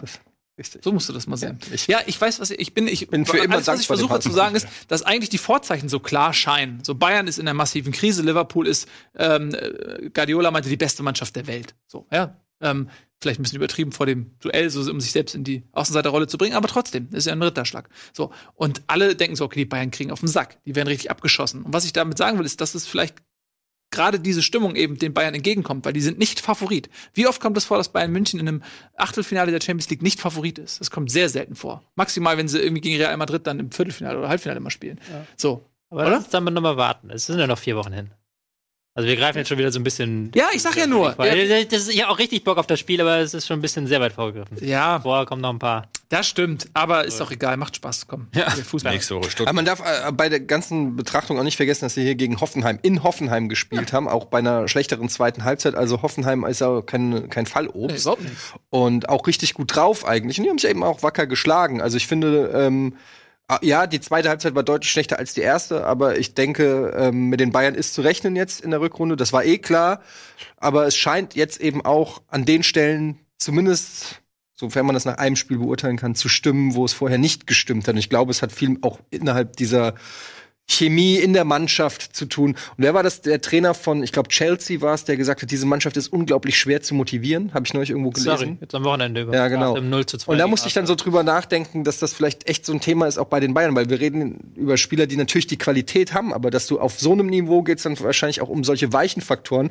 Du hast gestern haben wir über, über NFL gechattet, wie, wie Bocken Brady hat immer noch ja. zu gewinnen, ja. Und ich glaube, das sind so Faktoren, die dann auf so einem Niveau vielleicht dann auch oft mal den Unterschied machen, dass du das, was wir bei der WM gesehen haben mit der Nationalmannschaft, was man vielleicht auch einem Hummels und einem Boateng und vielleicht anderen Spielern auch so ein bisschen angemerkt hat, ist so diese letzten zwei, drei, vier Prozent Ehrgeiz und Hunger, die man nicht mehr gespürt hat. Und die können eben vielleicht herausgekitzelt werden, auch durch weiß ich nicht, solche Geschichten, ähm, ja, wie wir es eben besprochen haben. Ne? Mhm. Und ich glaube, dass, dass wir andere Bayern sehen in der Rückrunde. Und ja, mich freut's für, und mich freut's für Nico Kovac vor allem. Andere Bayern auch personell, denn es gab eine vielleicht erwähnenswerte ähm, Neuerung. Leon Goretzka hat auf der 10 gespielt. Und da gibt's ja einige Kandidaten bei Bayern, die das machen können. Ein Rames, ähm, ein Müller, Thiago hat das auch mal gespielt so. Äh, da spielt jetzt ein Goretzka. Mhm. So, ähm, und der hat sehr gut gemacht, zwei Tore geschossen und meldet natürlich Ansprüche auch an dass das in Zukunft auch eine Position ist, die er spielen könnte. Das fand ich sehr interessant, weil der Goretzka ist nämlich genau so ein Typ, wie du es auch gerade gesagt hast, der diesen Hunger hat, diese Laufbereitschaft, ja, ja. auch eine gewisse Uneitelkeit vielleicht, ähm, weil er sich beweisen möchte. Ähm, hat ja auch noch nichts gewonnen. Ja, ja, und der tut dem, den Bayern, glaube ich, gut. Aber übrigens viele Bayern nicht. Hm. Denkt man ja, gar nicht. Aber die haben sich auch relativ erneuert. Ja, Niklas Süle ist neu dabei. Ne? Kimmich, Kimmich Süle, Hummels hat auch noch nie die Champions League gewonnen. In die Champions League haben viele noch nicht gewonnen, das stimmt, ja. Aber Hummels ist Weltmeister und deutscher Meister und Pokalsieger auch, glaube ich. Ne? Also. Ja, ja gut. Ist ja auch nicht so wenig, ne? Ja, aber nicht mit Bayern. Ja. Gut. Ja. Mm, ja. ja. dann können wir direkt mal über ähm, Dortmund reden. Also ich meine, ähm, haben wir jetzt noch nicht, oder? Nee, nee, wir haben jetzt über. über also Dortmund-Leipzig war ja das zweite Topspiel, sag ich mal, an, äh, an diesem Wochenende. Flutlichtspiel. Und ähm, war auch eine sehr unterhaltsame Partie, wie ich finde. Ja. Nee? Doch, absolut. Nee, wirklich. Also, ähm, hm. äh, Birki vielleicht mit dem besten Spiel, seit er in Dortmund ist. Ähm, hat so ein bisschen auch den Sieg gerettet. Leipzig war ähm, war nicht so schlecht, äh, muss man wirklich sagen. Ähm, Dortmund hat natürlich das Glück, in Führung zu gehen. Du sagst ja immer, wenn Leipzig immer einzeln in Führung geht, ist das schwierig, gegen Leipzig zu spielen. Mhm. Aber sie haben auch, ähm, als sie zurückgelegen haben, echt Gas gegeben, haben sich Chancen erarbeitet mhm. und das hätte auch anders ausgehen können. Mhm. So, in der zweiten Halbzeit hat dann Dortmund ungewöhnt geschwommen. So ja. teilweise. An Reus hat gefehlt, das ist auch, merkt man einfach. Mhm. Ne? Wenn Reus vorne fehlt, hat sich ähm, mhm. beim Aufwärmen oder was oder im Abschlusstraining verletzt. Nichts Schweres, aber fehlt auch vor zwei Wochen. Das haben wir auch immer gesagt, ja. wenn bei Dortmund mal Schlüsselspieler fehlen. Reus ist immer verletzungsanfällig, war ein, ein Sancho, der auf einem unfassbaren Niveau gespielt hat in der Hinrunde. So, und ein Alcázar, der alles getroffen hat. So, und wenn wenn du diese drei Faktoren. Ne? Ja, dafür hast du wieder angemacht, äh, Alcázar. Ne? Aber ja. ich fand, das, das Spiel von Dortmund fand ich viel äh, bedeutender für diesen Ausgang der Meisterschaft. Ich habe da eher das Gefühl gehabt, dass die jetzt noch mal in so in so eine äh, Phase kommen können, wo Spiele eng werden für mhm. sie. Also mhm. ähm, der FC Bayern, okay, das, die können immer, wenn, wenn da so immer der Schlüssel, äh, der, der ne, umgelegt wird, der, der Hebel, dann, dann funktioniert es vielleicht irgendwann einfach wieder. Dann haben sie so eine Selbstverständlichkeit im Siegen. Die hat Dortmund nicht. Die haben sie sich erarbeitet. Die haben sie sich mit begeisterndem Fußball in der Hinrunde, finde ich, haben sie das erarbeitet. Aber in Leipzig war man, äh, fand ich, war Leipzig die bessere Mannschaft am Ende. Die hätte am Ende dann mindestens diesen einen Punkt verdient mhm. gehabt. Und äh, das hat mich eigentlich eher so ein bisschen dahin äh, gebracht, dass ich sage, okay, jetzt wird's doch noch mal ganz eng oben. Mhm. Also, Oder man sieht's anders und sagt, ähm, es ist ein bockschweres Spiel für Dortmund ähm, in, in Leipzig. Leipzig ah, ist es äh, mit die, Sicherheit. Die Hinrunde zu Beginn, äh, Rückrunde zu Beginn. Klar. Und wenn du dann so ein Spiel gegen gute Leipziger, die ja wirklich gut gespielt haben, wenn du das 1-0 gewinnst, das sind genau solche Spiele, die du auch brauchst, so dreckige Siege gegen äh, Spitzenclubs. Okay. Ja, ne? also, mit Sicherheit, genau. Ja. Das, das ist dann das, das typische Bayern-Syndrom früher. Ne? Da haben sie auch diese Spiele, haben sie auch dann 1-0 gewonnen genau. oder 3-2 und ja. meistens dann in der 92. Genau. Obwohl eigentlich gar keine zwei Minuten nachgespielt werden durften und so. Also insofern, das stimmt. Aber ähm, vom, vom Spielerischen her, und da wird Tobi uns ja mit seinen Analysen mit Sicherheit helfen können, war, fand ich Dortmund nicht so überzeugend wie in der Hinrunde. Nee, das ähm, würde ich so unterschreiben. Wobei, das ist auch schon das, was man hier schon angeklungen hat. Gegen Leipzig ist halt auch nicht so einfach. Also, wenn Leipzig dann wirklich sich im 4-1-4-1 oder 4-5-1 dann teilweise hinten reinzieht, ähm, da hast du schon Probleme. Ich fand in der ersten Halbzeit haben es wirklich gut gemacht mit Guerrero, auch der ein richtiger Axpiefposten war. Da haben sie mit Götze und Guerrero die linke Seite Überzahlen geschaffen. Das haben sie gut hinbekommen. Nach der Pause haben sie sich ein bisschen weit zurückgezogen. Das hat mich dann auch so gewundert, wie man dann Leipzig eingeladen hat. Aber grundsätzlich würde ich dann auch eher in die Meinung gehen, so Leipzig, auswärts Leipzig ist ein bockschweres Ding und das dann am Ende doch noch relativ souverän zu gewinnen ist. Ist das viel schwerer als in Hoffenheim? Nicht unbedingt, aber Leipzig ist halt schon mal, das ist halt das, wenn du 1 gegen Leipzig hinlegst, ist halt scheiße so. Und dann da haben sie halt das gut gemacht, dass sie die Einzelführung gegangen sind. Ja, was, so. für ein, was für ein schönes Tor. Mhm. Ja, Witz, ja. auch der einzige Schuss, der Bellarabi nachkam, ne? Ja, ja, wirklich. Ich, ich glaube 98 km/h, irgend sowas, Wahnsinn, ja. ja, so, gerade in Leipzig, das war die erste Heimniederlage von Leipzig in dieser Saison. Siehst du? Ja. Da gewinnen nicht alle Mannschaften. Genau. Oder? Und deswegen. Oder? Nee, überhaupt nicht. Und ich glaube, dass die Bayern auch so ein bisschen äh, gehofft haben, äh, dass Dortmund da verliert. So, dann wären die, dann wären sie dran gewesen. So. Mhm. Dann, äh, jetzt müssen sie sechs Punkte aufholen. Ja, mal schauen. Jetzt geht's erstmal ruhiger. Dortmund gegen Hannover am Wochenende und Stuttgart in München. Aber das sind die Dinger, wo du halt ein höchstes, die kannst du nichts gewinnen, sondern nur verlieren. Das also. stimmt, genau. Das stimmt. Wer spielt zuerst? Dortmund, ne? Äh, Dortmund. Mhm. Bayern zieht wieder nach. Bayern am Sonntag. Genau. Ah, okay. Ich glaube, das ist wichtig gewesen, dieser Dortmunder Sieg, auch so von der, von der Psychologie her. Weil wenn die wirklich die Bayern auf drei Punkte rein, dann wären die, das, dann wäre vorbei. Dann, dann wären sie im Jagdmodus ja, gewesen, glaube ich so. Wirklich. Dann werden die Blut geleckt. So. Und äh, je länger Dortmund diese sechs Punkte aufrechterhält, psychologisch, ne, desto ähm, weniger glaube ich, gierig werden die Bayern. So, wenn die sehen, okay, die Dortmunder erlauben sich keine Schwäche und du hechelst hinterher, hinterher wird es irgendwann vielleicht ein bisschen schwieriger. So. Und dann hast du Liverpool noch dazwischen. Wenn dann sie dann Liverpool. gegen Liverpool noch rausgehen, dann ja. gebe ich dir recht, dann ja. ist die, die Phase, dann wird es auch eng für Kovac. Ne? So gerne man ihn mögen mag, dann wird es auch eng für ihn. Gut, also, ähm, haben wir so ein bisschen die Spitzenclubs heute so mal ein bisschen schneller abgefrühstückt, ja. sag ich mal. Ähm, Lass uns doch mal die restlichen äh, Analysen genau. in der Kurzanalyse machen. Haben wir noch ein paar Themen auf. Ja, auch eins, eins können wir vielleicht ein bisschen, bisschen länger als kurz machen, weil es so geil war. Äh, am Ende ah. zumindest. Stuttgart gegen Mainz. Da äh, sah das nämlich alles nach einer absoluten mhm. Vollkatastrophe aus. Stuttgart liegt 3-0 zurück und das Problem an der Sache ist, dass man immer, oder haben zumindest wir so diese Legende kreiert, ich weiß gar nicht, ob man sie in Stuttgart auch so wahrgenommen hat, gesagt haben, ähm, die Winterpause ist so ein, äh, so ein Punkt, wo sich in Stuttgart neu aufgestellt wird. Weil immer gesagt wurde, der Korkut hat die Mannschaft nicht fit bekommen. Sie haben gerade in den letzten 20 Minuten dann immer ähm, ja, klein beigeben müssen, weil sie gar nicht mehr die Kraft dazu hatten. Und der Weinzel meinte, so in der Winterpause wird hier richtig trainiert, die Jungs werden dann fit sein, werden heiß sein, vielleicht noch ein Transfer oder so. Und ähm, dann ist es eine andere Mannschaft. Und dann liegst du gegen Mainz zu Hause 3-0 zurück. Und das war so eine richtige Klatsche, wo du gedacht hast, okay, shit, die Winterpause hat nicht diese heilende Wirkung gehabt, äh, die alle sich erhofft hatten. Mhm. Ähm, und das sah eigentlich erbärmlich aus. Und dann äh, zum Schluss, eine ganz irre Schlussphase, Stuttgart schießt zwei Tore und auf einmal rennen die an. Und haben, wo man denkt, so, woher kommt das jetzt? Warum jetzt? Und knallen den Ball original kurz nach dem 2 zu 3 Anschlusstreffer nochmal gegen den Pfosten und so. Und die waren kurz davor, das Ding noch zu drehen. Und dann am Ende ist es dann leider aus Stuttgarter Sicht beim 2 zu 3 geblieben. Hm. Ähm, und das hat aber, glaube ich, noch mal so, so einen Hoffnungsschimmer reingebracht. Diese, weil da haben sie gemerkt, es geht. Und die haben wieder gebrannt, ja. Und auch wenn es nicht belohnt wurde, aber da, da, die haben sich mal wieder gespürt. Ja, 17 zu 2 Schüsse in der zweiten Halbzeit. Ja. Also, oder? 17 zu 2? 17 zu 2 in der zweiten also, Halbzeit nur. Wow. Das ist schon mal das. Also ging, das ging nur in eine Hälfte dann. Also äh, Mainz hat dann auch, aber nicht mehr viel gemacht, muss man sagen. Mainz hat sich dann gedacht, okay, wir liegen hier vorne, das Ding ist durch. War noch so ein bisschen, haben sie ein bisschen überlaufen lassen, habe ich das Gefühl. Also wirklich mhm. dann von aggressiven Stuttgart dann die Bälle sehr leicht wegnehmen lassen. Sehr viel äh, nirgendwo gespielt.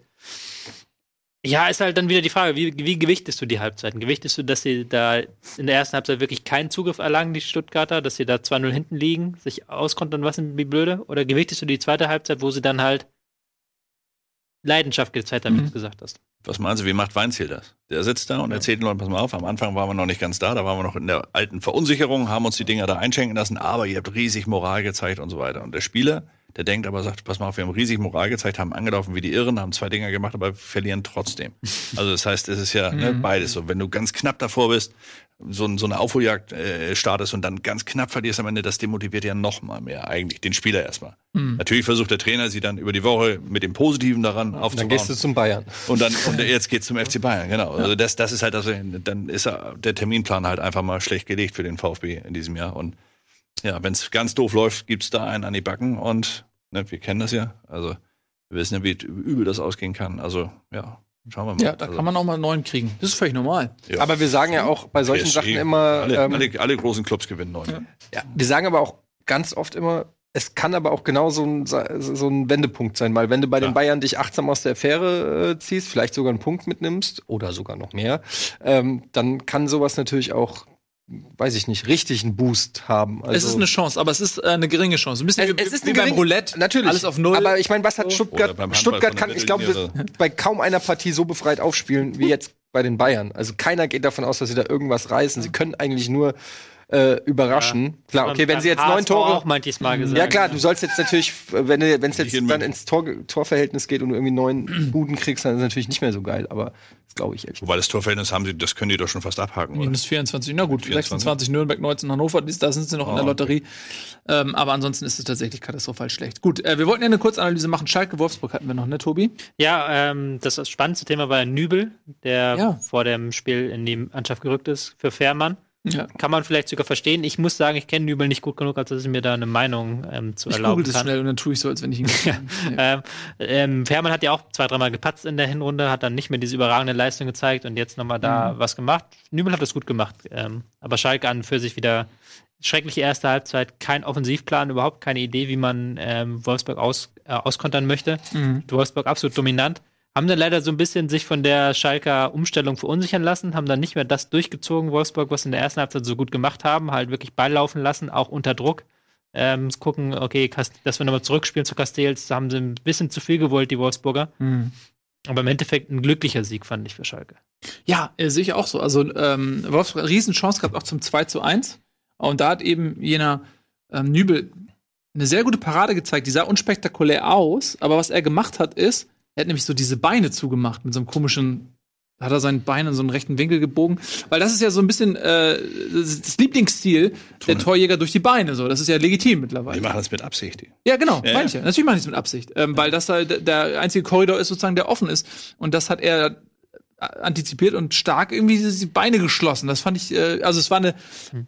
Da war mehr Skill in dieser Parade, als es vielleicht auf den ersten Blick aussah, wenn man denkt, okay, der hat ihn halt angeschossen oder so. Ähm, und äh, Wolfsburg hat ein gutes Spiel gemacht. So, und ähm, die hätten auch durchaus gewinnen können. Die hätten sich in der ersten Halbzeit belohnen müssen. Ja. Das war halt das Problem. Das ist Zum Elfmeter noch hergegeben. Mhm. Ja. Mhm. Wenn das ausgerechnet äh, Daniel Caligiuri die abschießt, ist natürlich auch eine lustige Geschichte. Ja. Ne? Kam ja aus Wolfsburg. Ja. So ist das, genau. Und ähm, Nübel vielleicht auch so ein bisschen ähm, zum einen vielleicht auch, keine Ahnung, vielleicht interne Hierarchie mal ein bisschen aufbrechen. Äh, Fährmann ist ja Kapitän, ne? oder vielleicht wollte er da mal neue Impulse setzen. Oder vielleicht auch, der Junge ist 22, der hat, ist unbestritten sehr talentiert, weil ich mhm. natürlich ohne auch zu googeln wusste, dass er auch U21 Nationaltorwart ist. Und ähm, so einen Jungen willst du ja halten, den willst du ja eine Perspektive bieten. So. Und wenn der da keine Chance sieht, dann geht er halt weg. Ja. Hm? Ich weiß halt nicht, ich kenne ihn nicht gut genug, aber es heißt halt immer, dass er und Pollersbeck die Talente der Generation seien. So, und wenn du dann als Nübel siehst, wo ein Pollersbeck ist und was der für eine so, Karriere macht, das ist eine Drohung. Dann willst du es auch haben. Absolut. Ja? Das ist eine Drohung. Ja. Nübel war natürlich auch gleich im Spiel. Ne? Der ist ja gleich irgendwie nach, nach drei, vier Minuten ja. ist er das erste Mal übel geprüft worden und hat den Ball pariert. Also wenn du so reinkommst, das ist natürlich gut für die, ne? gut für die Seele. Danach das bist stimmt. du dann auch im Spiel. Ne? So sieht's aus. Ja, und äh, für Schalke ähm, weiß ich gar nicht, ob das noch von Bedeutung ist, dieser Sieg, oder ob man sich relativ früh in der Saison sagt, ja gut, ähm, Platz sieben vielleicht, wenn die anderen schwächeln, ja. Maxima, als Maximalziel, aber die Champions League ist weg. Ja. Das kann man, glaube ich, sagen. Europa kann man noch packen, ja. muss man ja. mal besser spielen als jetzt. Klar, Platz sieben kann man noch irgendwie, glaube ich, schaffen. Aber auch da, ne? Also da muss schon einiges auch ähm, für Schalke laufen. Hertha gegen Nürnberg, dann vielleicht noch kurz. Ja, finde ich, hat man gesehen, dass Nürnberg, so leid es mir tut, gebetsmühlenartig sagen wir das, fehlt die Qualität. Ja. So, Nürnberg, äh, Berlin war sehr effizient, wie immer. Also was heißt wie immer, aber wie oft, wenn Berlin gewinnt, sind sie sehr effizient. Und bei äh, Nürnberg hat man das Gefühl, die geben alles, die holen alles aus sich raus, so. Man hat auch nicht das Gefühl, man kann jetzt mit einem neuen Trainer oder so irgendwie die Kuh vom Eis holen, sondern ich glaube tatsächlich, die Bundesliga ist dieses Jahr für Nürnberg ne, ein bisschen zu groß. Genau. Das glaube ich auch. Ja. Ja. Einig? Ich habe es nicht gesehen, muss ich gestehen. Also. Entschuldigung. Ich habe es auch nicht gesehen, aber wenn ich die Noten vom Kicker mir angucke, stimme ich dem zu. ja, es tut mir ein bisschen leid irgendwie, aber es ist, ähm, man sieht eben daran, dass die Schere zwischen erster und zweiter Liga äh, sehr, sehr groß ist und da werden wir nämlich auch mhm. gleich drüber sprechen, wenn es zum HSV kommt. Denn äh, Scholle, für alle, die neu eingeschaltet haben, unser HSV-Experte seit Jahren ähm, schreibst du einen Blog, früher äh, mit Dieter Matt zusammen auf Matzab, jetzt Rautenperle und auch davor die Jahrzehnte, kann man ja schon sagen, begleitest du den HSV journalistisch ähm, immer fürs Abendblatt, ähm, da früher schon. Deswegen äh, kennt sich wahrscheinlich niemand so gut mit diesem Club aus wie du. Oh. Außer vielleicht. Oh. Selbstverständlich, Tobias Escher. Tobias Escher. Der sich mit allen Deswegen ist Tobias Escher übrigens auch bei der Rautenperle ja. dabei und schreibt bei uns immer seine ja. schönen Taktikanalysen. Genau. Darf ich schon oder hast du noch was? Darf ich schon überleiten? Nö. Ja? Ne? Hast du? Okay. Weil das Ganze gibt es nämlich dann, ich muss immer mich mit ihm irgendwie nochmal in Verbindung setzen, weil er hat teilweise, und er guckt einmal und denkt, du hast irgendwas vergessen oder ich habe irgendwas gesagt. So, und, ähm, nach der Werbung, meine Damen und Herren, geht es nämlich jetzt hier ähm, auch um den HSV. Wir werden viele Dinge auf den Tisch legen, die anderswo tabu sind. Wir werden die richtig schmutzige Wäsche wäschen. Das wird richtig dreckig hier. 30 Jahre journalistische Hintergrundarbeit werden jetzt hier richtig, richtig so auf den Tisch gelegt. So, ähm, und dabei kommen Sachen raus, alter Schwede, da werden, werden euch die Ohren schlackern. Also bis gleich.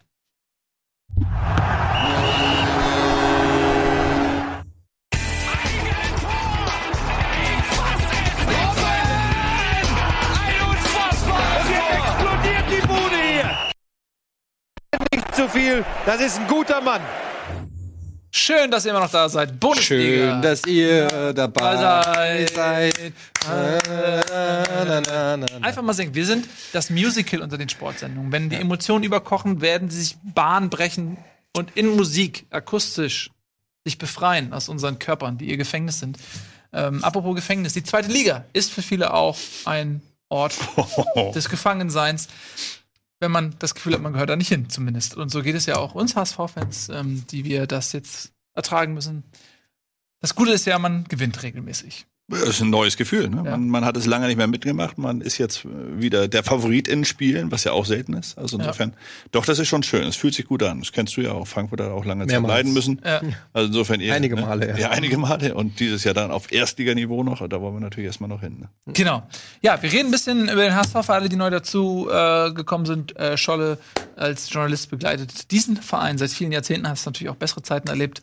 Ähm, aber gab es schon mal eine Zeit? Ich habe ganz kurz, bevor du loslegst. Bist du denn eigentlich HSV-Fan oder bist du HSV-Journalist? Also hast du so eine Distanz, du kommst aus Hamburg und be beurteilst das alles oder bist du schon auch Fan?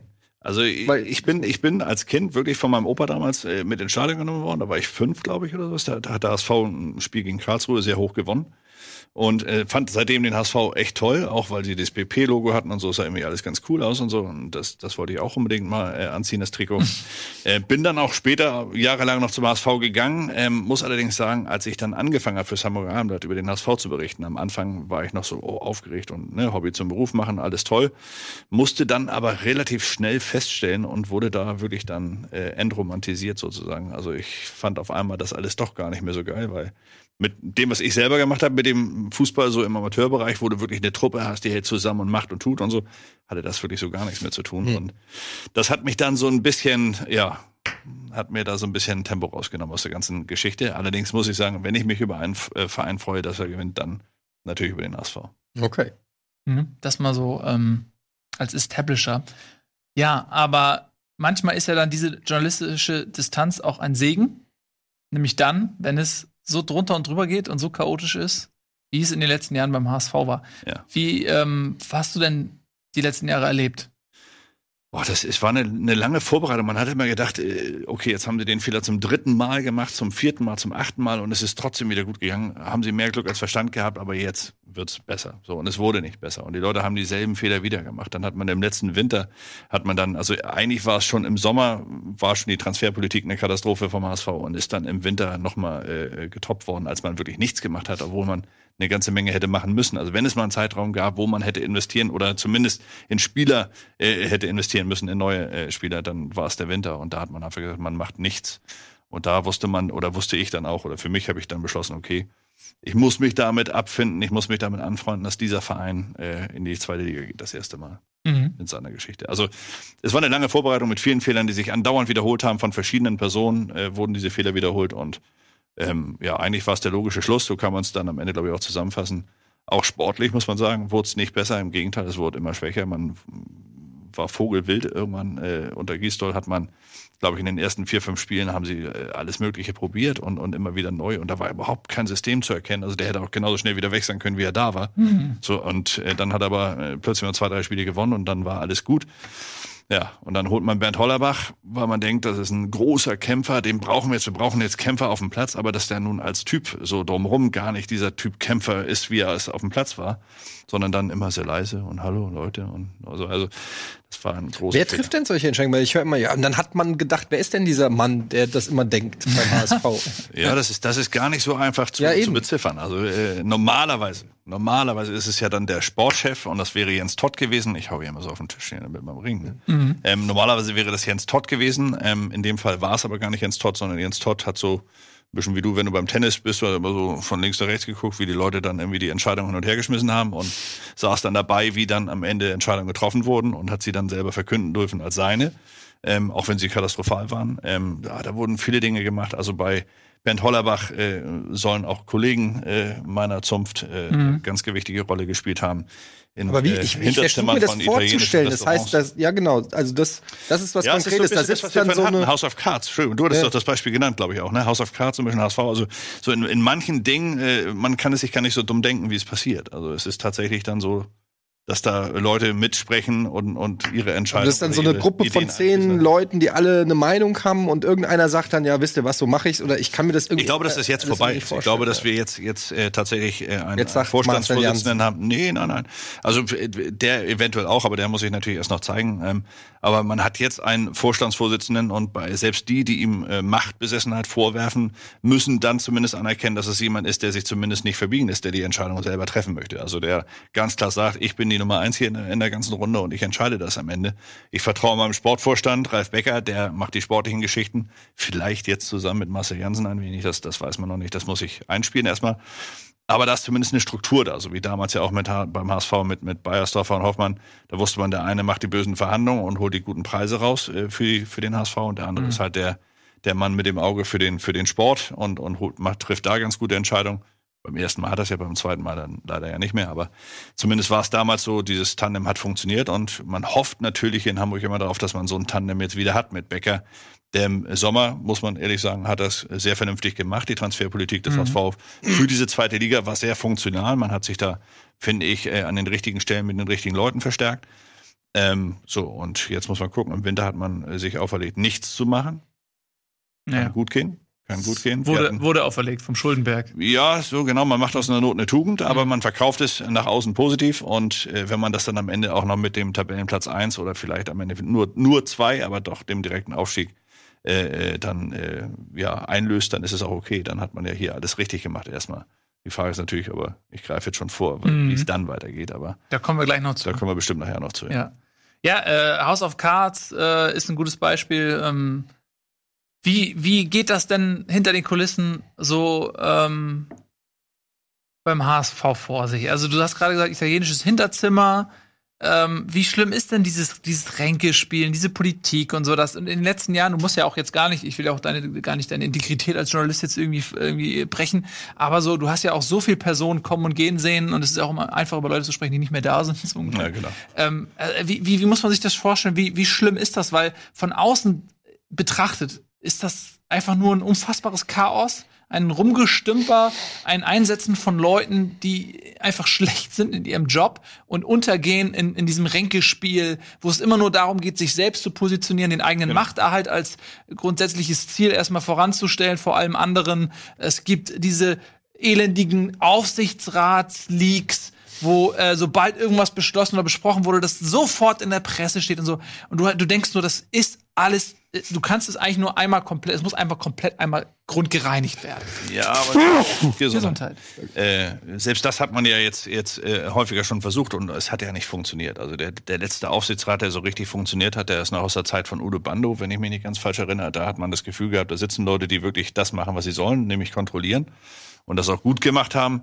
Ähm, parallel dazu wurde natürlich auch sportlicher Erfolg erzielt. Insofern passt es da alles ganz gut zusammen. Im Moment ist es genau das Gegenteil. Und äh, gerade in solchen Phasen, wo halt ein Verein nicht so funktioniert, wie er funktionieren sollte, bringen sich natürlich alle erstmal in, in, in Sicherheit, in Anführungsstrichen, und sind natürlich dann, äh, da gibt's die verschiedensten Dinge. Also die wenn mich jemand anruft, erhofft er sich natürlich dann von mir auch, dass ich das schreibe, so wie er es mir erzählt. Und er mhm. bringt mich natürlich dann mit seiner äh, tendenziös erzählten Geschichte, versucht er mich in eine Richtung zu lenken, ähm, was nicht immer funktioniert, weil man natürlich dann auch mit der, mit der Gegenseite spricht. Aber ähm, also es ist schon äh, für, für Journalisten nicht, nicht zu schwer gewesen in den letzten Jahren, Geschichten zu machen, die große Buchstaben oder, oder man nennt große Buchstaben Schlachtzeilen, also die Schlachtzeilen äh, nach sich ziehen, das, das war nicht allzu schwer, das muss man ganz ehrlich sagen. Und es war teilweise ganz perfide. Also es gab, also weil du gerade den Aufsichtsrat ansprachst, mhm. es gab da wirklich Leute, die gesagt haben, also die haben dir eine Geschichte erzählt und dann habe ich gesagt, aber ganz kurz, äh, wenn ich das jetzt so aufschreibe, dann ist das doch für sie auch eine Katastrophe. Dann sind sie doch genauso ein Depp wie die Leute, die sie jetzt hier mit an den Pranger stellen. Dann sagt er, ja, aber es ist mir egal, Hauptsache das Ding wird an die Wand gefahren, weil so kann es nicht weitergehen. Also die Leute, dann opfer ich mich lieber selbst mit und gehe mit, weil das funktioniert hier so nicht. Also es war, es war, ja, der Verein war ganz tief unten und äh, ich sage jetzt war ganz, ganz tief unten, weil er jetzt gerade erst dabei ist, sich wieder ein wenig aufzurappeln. Aber ich wollte gerade sagen, wir reden die ganze Zeit so negativ irgendwie. Immer von ja, unten an. Naja, gut, aber wir haben jetzt so lange auch schon immer über negativ über den HSV gesprochen. Aus meiner Sicht, als jemand, der zumindest in der Stadt wohnt und ähm, ständig damit konfrontiert wird, aus verschiedensten Gründen, ähm, finde ich, ist das ja auch irgendwie jetzt also hat sich ja auch vieles getan, vieles gewandelt und ich habe das Gefühl, dass der HSV eine echte Chance hat, ähm, ja, dass der Verein ein Riesenpotenzial nach wie vor hat, brauchen wir nicht drüber reden. Und ähm, aus eigener Erfahrung weiß ich, dass so ein Aufenthalt in der zweiten Liga zwar nicht schön ist, aber vielleicht manchmal so ein reinigendes Gewitter ist, was vielleicht gerade beim HSV mal nötig war. Ähm, und ich ja, weiß nicht jetzt. Auf, es ist auf jeden Fall nötig. Also ich meine, äh, äh, Tabellenerster in der zweiten Liga und ähm, weiß nicht, ich finde, ähm, es ist nicht alles schlecht also du, bist, du bist optimistisch. Also ich bin mir sicher, dass der HSV aufsteigen wird und dann muss man halt sehen, ich glaube schon, klar haben die jetzt den Kader jetzt, der wäre natürlich direkt wieder im Abstiegskampf vermutlich in der Bundesliga, aber auf der anderen Seite, da wird sich dann auch im Sommer was tun. Meine Erfahrung ist, vom HSV, die haben immer irgendwie dann noch einen aus dem Ärmel gezaubert, wo ich gedacht, wo kommt der denn jetzt her? Ähm, das war, hat zwar dann nicht immer funktioniert, ja, wie also, hieß der schwedische 10 Millionen Stürmer Markus damals? Berg. Markus Berg oder so, ja. da weiß ich, aber man hat immer vorher, im Vorfeld hat man immer dem HSV gratuliert und gesagt, wow, wo haben die den? Oder Van Nistelrooy oder was weiß ich, immer so irgendwelche so Granaten, vermeintliche Granaten, Thiago Silva war es, glaube ich, oder so. David Silva, ne? Der Bruder Oder ihr hattet doch auch so einen Alex Silva und Thiago Neves. Thiago Neves, ja. ja. Also es waren immer so Namen, die haben dann nicht gezündet. Ja, das ist, stimmt. das ist, glaube ich, ein Geheimnis, was man mal ergründen ist, muss, warum so viele Spieler, die in anderen Vereinen, ich sag nur Kostic jetzt zum Beispiel, äh, warum die in anderen Vereinen so abgehen und beim HSV nicht. Aber generell äh, glaube ich, da wird im Sommer, da wird schon wieder der ein oder andere kommen, wo man sagt, es ist, es ist gar nicht so schwer, glaube ich. Also ich, ich habe immer so das, das Bild von einem Haus im Kopf, das so ein bisschen marode ist, dass an allen Ecken und Kanten bröckelt der, der Putz von den, von den Wänden und Fenster sind kaputt und, und hier und da. Und du sagst dann, okay, pass mal auf, das Fenster oder fünf Fenster sind kaputt wir ersetzen mal eins und bauen das schönste, teuerste, jetzt mache ich Werbung, Velux-Fenster ein mit allem Schickimicki, was dazugehört, anstatt jetzt alle fünf zu ersetzen ne, und denken, dadurch haben wir jetzt irgendwie das Haus richtig schön saniert und alles ist gut und jetzt geht's nach vorn. Mhm. So, aber äh, an den anderen Ecken ist ja immer noch alles, der, der, der, die Feuchtigkeit geht durch und das Haus geht weiter kaputt und dieses Fenster geht dementsprechend auch viel schneller kaputt als in anderen Häusern, wo es alles heil ist. So. Mhm. Und so ist der HSV so ein bisschen so. Der HSV ist halt einfach nie, hat nie eine richtig feste Basis gehabt, eine gute Basis, auf der aufgebaut wurde, sondern er hat immer äh, äh, mit, mit ganz hohen Erwartungen gearbeitet, auch durch die Transfers, die man getätigt hat, natürlich, vor allem natürlich durch die Kosten, die man gemacht hat. Es waren ja gar nicht immer die Spieler, die diese, diese Euphorie irgendwie gerechtfertigt hätten, sondern es war wirklich einfach der Preis dafür, den man dann halt in, in eine Leistungserwartung um umgerechnet hat. Und äh, das war ein großes Problem am HSV. Man hat hier natürlich auch viel zu viel Geld gehabt für viel zu wenig Leistung am Ende äh, auch ausgegeben. Und ja, jetzt ist man in der Situation und deswegen teile ich zumindest ein bisschen deinen Optimismus. Der, man ist in der Situation, man muss. So wie du es eben auch sagst. Man kann gar nicht im, im Winter jetzt neu einkaufen. Man hat überhaupt nicht das Geld dafür. Man muss mhm. damit arbeiten, was man hat. Und man fängt an, wirklich wieder das zu machen. Jeder Sportchef, der zum Ausfall gekommen ist, hat gesagt, wir müssen hier schneller, findiger, kreativer sein. Ja, aber und sonderlich kreativ. Haben, die Million von, von Kühner ausgegeben ist nicht sonderlich kreativ, wenn man dann immer ins oberste Regal guckt und sagt, okay, ich versuche mal zwei, drei Spieler zu kriegen, kriege ich nicht. Es sind zwei Wochen vergangen, dadurch ist der Spieler, der vorher sechs Millionen teuer war, auf einmal 14 Millionen äh, teuer und dann hole ich den. So, Hauptsache ich habe dann einen, weil der wird schon funktionieren. Siehe Philipp Kostic, ne? Also einer der, der äh, teuersten Transfers der Vereinsgeschichte. Ja, aber zu dem Zeitpunkt hatte der, ähm, war der gut? angedeutet, was genau. er bei Stuttgart kann und war, äh, zumindest so wie ich das gelesen hatte, bei der Hälfte der Bundesliga-Vereine im Gespräch und in Europa. Und da hat man dem HSV gratuliert, dass sie sich jemanden wie den Kostic Ja, aber der HSV hat, hat nie äh, Spieler geholt, bevor sie dieses Label hatten. So, wenn die, die müssten mal einen Kostic holen, bevor er 14 Millionen äh, teurer ist, in dem Zeitpunkt, wo Stuttgart ihn geholt hat. Und da gibt's ja Beispiele, ähm, äh, Frankfurt macht das ja richtig. Wer kannte denn einen Haller, wer kannte einen Jovic, wer kannte einen Rebic? Genau. Ähm, äh, Augsburg, äh, bestes Beispiel damals, was weißt du, weißt du noch, Augsburg, als die dann den Ostscholek geholt haben, was wie Augsburg uns über den Tisch gezogen hat, und dann haben die sich den Baba geholt und der ist ein Jahr später für 30 Millionen nach Chelsea gegangen und so. Du denkst, warum und, holen wir denn nicht den Baba? Aber, aber das Entscheidende, das äh, da mal so, ein kleines Ding aus dem Nähkästchen. Man wusste damals schon, der Baba war ja auf dem Markt. Man wusste damals auch beim HSV, dass der Baba auf dem Markt ist. Man hat aber den Baba nicht geholt, warum auch immer. Keiner wusste es. Wir haben auch Weil damals aus der zweiten Liga kam wahrscheinlich von Fürth. Wahnsinn, ja. Wahnsinn. Aber alle wussten, dass der eigentlich viel mehr Potenzial ja. hat als Ostschollig. Und ich möchte ihm nichts Böses. Matthias Ostschollig ist ein ehrenwerter Sport. Kann er auch aber, nichts für. Aber ja. genau, aber der Baba ist halt einfach besser gewesen. Ja. Und man wusste das. Und trotzdem holt man den Ostschollig, hilft Wahnsinn. dann denen auch noch, damit sie das Geld für Baba. Also das, das ist halt so dieses, was ich meine, wo der HSV in ganz vielen Dingen so vorhersehbare Fehler gemacht hat. Mhm. Und äh, um dein Beispiel nochmal eben auch auf dieses Haus zu münzen, stell dir vor, du jetzt jetzt hier nicht so zwei überragende Kollegen neben dir sitzen, die wirklich die ganze Sendung managen und richtig das Niveau, hoch, Niveau hochhalten, mhm. dann hättest du auch ein Problem. Wenn hier zwei Leute sitzen, die nichts wissen, dann würdest du hier auf einmal auch schwimmen mit der Zeit. So. Mhm. Und so ist es beim HSV. Kino Plus nennen. ja. ja. Nein, aber das ist, das ist ein großes HSV-Problem gewesen und ich hoffe halt, dass diese, dieser, ja, das, was man früher mit dem Zaunfall auf dem Kopf äh, genannt hatte, so, das hat man jetzt mit dem Hammer bekommen und jetzt muss man wirklich äh, ganz unten anfangen, in Anführungsstrichen. Und das ist gar nicht so verkehrt. Die Erwartungshaltung, die ja immer so äh, von außen herangetragen wurde, als ob die Fans irgendwie große Erwartungen gehabt hätten in den letzten drei, vier, fünf Jahren. Das war ja gar nicht mehr so. Nee. Das war einfach nicht mehr nee, so. Nee, Aber die Leute haben immer so getan, als ob und haben dann damit auch ihre teuren Einkäufe gerechtfertigt und wir müssen ja und Medienstadt und bla. Und also da wurden ganz viele Dinge erzählt, einfach um sich das Leben leichter zu machen, um viel Geld auszugeben. Und ja, es war, also der HSV, das muss man halt dazu sagen, war halt so ein sehr unkoordinierter äh, Verein, wo sehr viele Dinge passiert sind, die wahrscheinlich in gut aufgeräumten Vereinen in den letzten 20 Jahren nicht passiert sind. Genau, das ist das eigentlich Traurige, dieses verschenkte Potenzial. Wenn man Leute gehabt hätte, die sachlich, unaufgeregt gearbeitet hätten und äh, mit einem strategischen Vorausplan ähm, die Sachen da einfach geregelt hätten, glaube ich, könnte der Verein woanders stehen. Lass uns mal ein bisschen, du hast es ja auch gerade ja, gewünscht, ein bisschen positiv zu sein, äh, weil wir haben nicht mehr viel Zeit. Ähm, lass uns mal äh, noch drüber sprechen, was äh, ich gleich, das muss ich jetzt noch fragen, was passiert im Falle eines Aufstiegs? weil ähm, meine, ich denke, okay, man hat nicht viel Geld, der Kader reicht nicht, die erste Liga ist sehr, sehr stark, auch nächstes Jahr wieder. Köln ist auch woanders anzusiedeln finanziell. Was passiert nach dem Aufstieg? Ich, ich traue Ralf Becker durchaus zu, dass er, dass er noch zwei, drei, äh, vier Transfers macht, wo man sich am Anfang noch gar nicht so klar darüber äh, ist, wie gut diese Jungs dann werden am Ende. Also ich glaube, dass er mhm. schon jemand ist, der, er ist sehr fleißig, das kann man nicht anders sagen. Also mhm. er ist wirklich sehr viel unterwegs, er guckt viel, er weiß auch, in welchen Ligen er gucken muss. Also er muss jetzt nicht nach Brasilien fahren, um da bei der Copa America sich irgendwelche teuren äh, 50 Millionen Spiele anzugucken. Das macht er nicht, sondern er guckt schon in den Bereichen, wo der HSV unterwegs ist. Deswegen hoffe ich auf seine Qualität, weil darauf wird es ankommen. Darauf es ankommen, dass äh, Ralf Becker da wirklich die Leute findet, die er braucht. Er hat dem Trainer mal eben eine zwölf Monats eine zwölf Monatsgarantie ausgesprochen, was ja in Hamburg wirklich, also mhm. das ist ja fast noch eine, müsste normalerweise eine höhere Quote beim Wetten kriegen als du mit einem Wurf von der Mittellinie. Also, mhm. ne, also aber nur fast. Aber ähm, das ist das ist wirklich eine Sache, die die ich, ich bin ich bin gespannt, ob er es ob er es so macht, wie man sich in den letzten fünf, sechs, sieben, acht Jahren hier erhofft hatte. Auf jeden Fall ist das Potenzial bei ihm, glaube ich, vorhanden. Gut, das ist nämlich ein schöner Silberstreif noch, äh, den wir jetzt am Ende. Übrigens, wir können ruhig überziehen, weil ich bin hier die nächsten vier Stunden bin ich hier. Ne? So. Ja, das heißt, ihr werdet mich eh nicht los. Ich mach gleich ja, unser, Fallout und nach, unser nach Gast Bloodborne. Muss, unser Gast, der ne? Scholle, muss leider auch weg. Ja, der Scholle muss auch gleich weg. Ist ja okay. Aber was ich meine, wir müssen haben auch noch ein Leben. Aber vielleicht, ne? vielleicht hat ja Tobi jetzt zum Abschluss noch mal ein paar Tipps von Kickbase, welche Spieler ähm, nee. der HSV sich.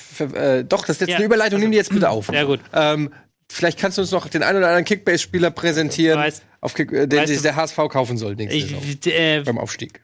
Ja, da müsste man eigentlich ähm, unsere Kollegen Albrecht und äh, Mirko fragen. Die sind ja die Kollegen, die das System ausnutzen. Die das System ausnutzen. Es gab große Diskussionen in der Winterpause, das möchte ja. ich einmal kurz aufgreifen, über die Frage, wie viel darf man transferieren. Manche Leute haben ja sich auch, beschwert. Manche, ja. es gab Leute, die sich beschwert haben, anonyme Leute, die sich, die nicht dafür bekannt sind, dass sie sich leicht äh, aufregen. Überhaupt so, nicht. Sehr ruhige Menschen. Und da habe ich jetzt mir mal geguckt, hier, was die, was alleine Albrecht ja in den letzten, der letzten Woche transferiert hat. Das ist die Liste der Spieler, die er in der, in der letzten Woche transferiert hat. Das ist schon eine ordentliche Liste an Leuten. Ähm, tatsächlich wird jetzt bei uns debattiert, ob man, das bietet Kickbase an, dass man eine Maximalanzahl an Transfers Da wäre ich sehr dafür. Also Kickbase kann man ja, kann man ja sehr schnell transferieren. Ich, Wenn man Geld braucht, kann man Spieler raufsetzen und kriegt sofort. Ich sage mal ganz kurz, weil ich war natürlich der Typ, der sich beschwert hat, dass Albrecht und Mirko zu viele Transfers machen, mhm. weil das Spiel verkommt dann zu einem reinen Börsenspiel. Und ich finde es immer so ein bisschen schade, wenn eigentlich keine Identifikation mehr ist mit der Mannschaft, die man hat. Das soll nicht heißen, dass man nicht handeln darf, aber bei Communio gab es ja auch äh, bei uns mal über Jahre lang diese Regelung, dass man ähm, dass es eine gewisse Kadergröße gibt oder dass du ähm, Spieler dann auch eine Zeit lang halten musst. Bei Kickbase ist es momentan so eingestellt, ich kann heute einen Spieler kaufen, kann ihn morgen quasi wieder das verkaufen. Das ist ja das positiv, aber du kannst ja auch einstellen, dass du nur irgendwie 50 Transfers pro Saison machst. Ja, aber das dann ist dann echt, mehr also momentan ist eindeutig, dass die, die am allermeisten diese Transfers machen, auch weit oben sind in der mhm. Tabelle und nicht jeder hat halt Lust, und Zeit und Muße, sage ich mal, ähm, 50 Transfers pro Woche ja. zu managen. Das finde ich, das ist einfach nur mal ein Kritikpunkt, den ich geäußert habe. Ich habe da relativ äh, wenig Rückendeckung gekriegt von anderen Mitspielern. Ja, ich, bin, ich bin da komplett neutral. Und äh, insofern bleibt es jetzt bei Sandro ist zum Beispiel Dritter. Kickbase gar nicht. Kickbase ist äh, ja auch ein Fußballmanager, ziemlich. Wie Communio früher? Äh, Im Prinzip so eine Mischung aus Communio und Kicker, ähm, ein bisschen moderner, ähm, würde ich sagen. Mhm. Du siehst ja hier die und App. Ihr spielt das, oder? Wir haben da eine Liga und wir spielen das dieses Jahr zum ersten Mal. Ja. Hm. Und ähm, das macht echt Spaß und hat halt nochmal so richtige Statistiken. Ja, wie gesagt, Albrecht aus unserer Sales-Abteilung, widerlicher Typ. ähm, und der hat auch schon bei Comunio gewonnen, der hat auch schon den Kicker-Manager gewonnen und ist einfach mittlerweile. Also immer Zufall, ne? Ja, ist einfach wirklich ein unsympathischer ja, ja. Kerl. Einfach kann man so sagen. Immer nur Glück. Ja. Und ja, wir sind schon wieder fast am Ende. Ich muss immer noch zwei kleine Ankündigungen machen. Ja, bitte. Und zwar haben wir ein Spitzenklasse neues Format am Start. Na. Bundesliga wird, wir haben uns geguckt, ähm, wir haben mit der, mit der DFL zusammengeschlossen, wie können wir das hier noch größer machen. Die DFL meint, ihr müsst internationalisieren. Definitiv. Ihr, ihr, ihr könnt nicht nur mal. Bundesliga bleiben. Mhm. So, deswegen gibt es jetzt ein neues Format Bundesliga International. Bundesliga International. Sehr schön. Ähm, äh, Dienstags mhm. 10 Uhr auf YouTube Premiere. Mhm. Ähm, in der ersten Folge reden wir über La Liga. Einen, wir machen so einen kleinen Streifzug durch die internationalen Ligen, 15 bis 30 Minuten. Man kann es auf YouTube Premiers angucken. Wir sind dann auch live im Chat. Das heißt, man kann mit uns chatten, während ähm, das Ding läuft, während die mhm. Premiere läuft auf YouTube. Genau. Das ist die erste Ankündigung. Zweite Ankündigung ist, äh, nächste Woche, 17 Uhr, Bundesliga wie immer einschalten mit Alex Schlüter und Felgenralle wird uns wahrscheinlich wieder besuchen. Hm. Nice, die The Zone Crew. Die Dizen, Dizen Crew. Super. Vielen Dank, äh, Scholle, für deine Zeit. Ich weiß, du hast jetzt auch äh, eilig äh, Verpflichtung rufen. Jetzt im Anschluss kommt Subnautica äh, mit Simon und äh, ich mache jetzt aber Fallout auf einem anderen Kanal. Hätte ich aber nee, in einem anderen Raum. Das kommt demnächst auch irgendwann. Für alle, die das gerade missverständlich verstanden haben, ist jetzt nicht live. Und heute Abend noch Bloodborne. Und heute Abend machen wir Bloodborne, Simon und ich, genau. Ähm, also volles Programm hier auf Rocket Beans TV. Und Scholle guckt nur, was, was, was redet was ihr? Ich kenne das alles, natürlich. Ich habe ja, alles geguckt. Natürlich, ja, bin klar. regelmäßiger. Weiß ich doch. Und? Weiß Rocket Beans. Nicht vergessen, Rautenperle. Geht wieder los jetzt. Rautenperle, genau. natürlich. Ja. Geht wieder los. Geht wieder los. Läuft, läuft Wenn zweite Liga startet, auch wieder mit Analysen von mir. Genau. Und du hast ja sowieso immer aktiv jetzt mit Jahreshauptversammlung am Wochenende hast ja gut zu tun gehabt. Ja, ja genau. das Stimmt. Es wird nicht langweilig. Das ist immer HSV das ist nie langweilig. Ne? Du hast immer Stoff. So Muss man ja. ja auch erstmal sich jeden Tag was aus den Fingern saugen können. Ne? ja, so. stimmt. Also, jetzt äh, Simon mit Subnautica. Wir sehen uns dann nachher nochmal. Äh, tschüss, vielen Dank fürs Zusehen. Auf Wiedersehen.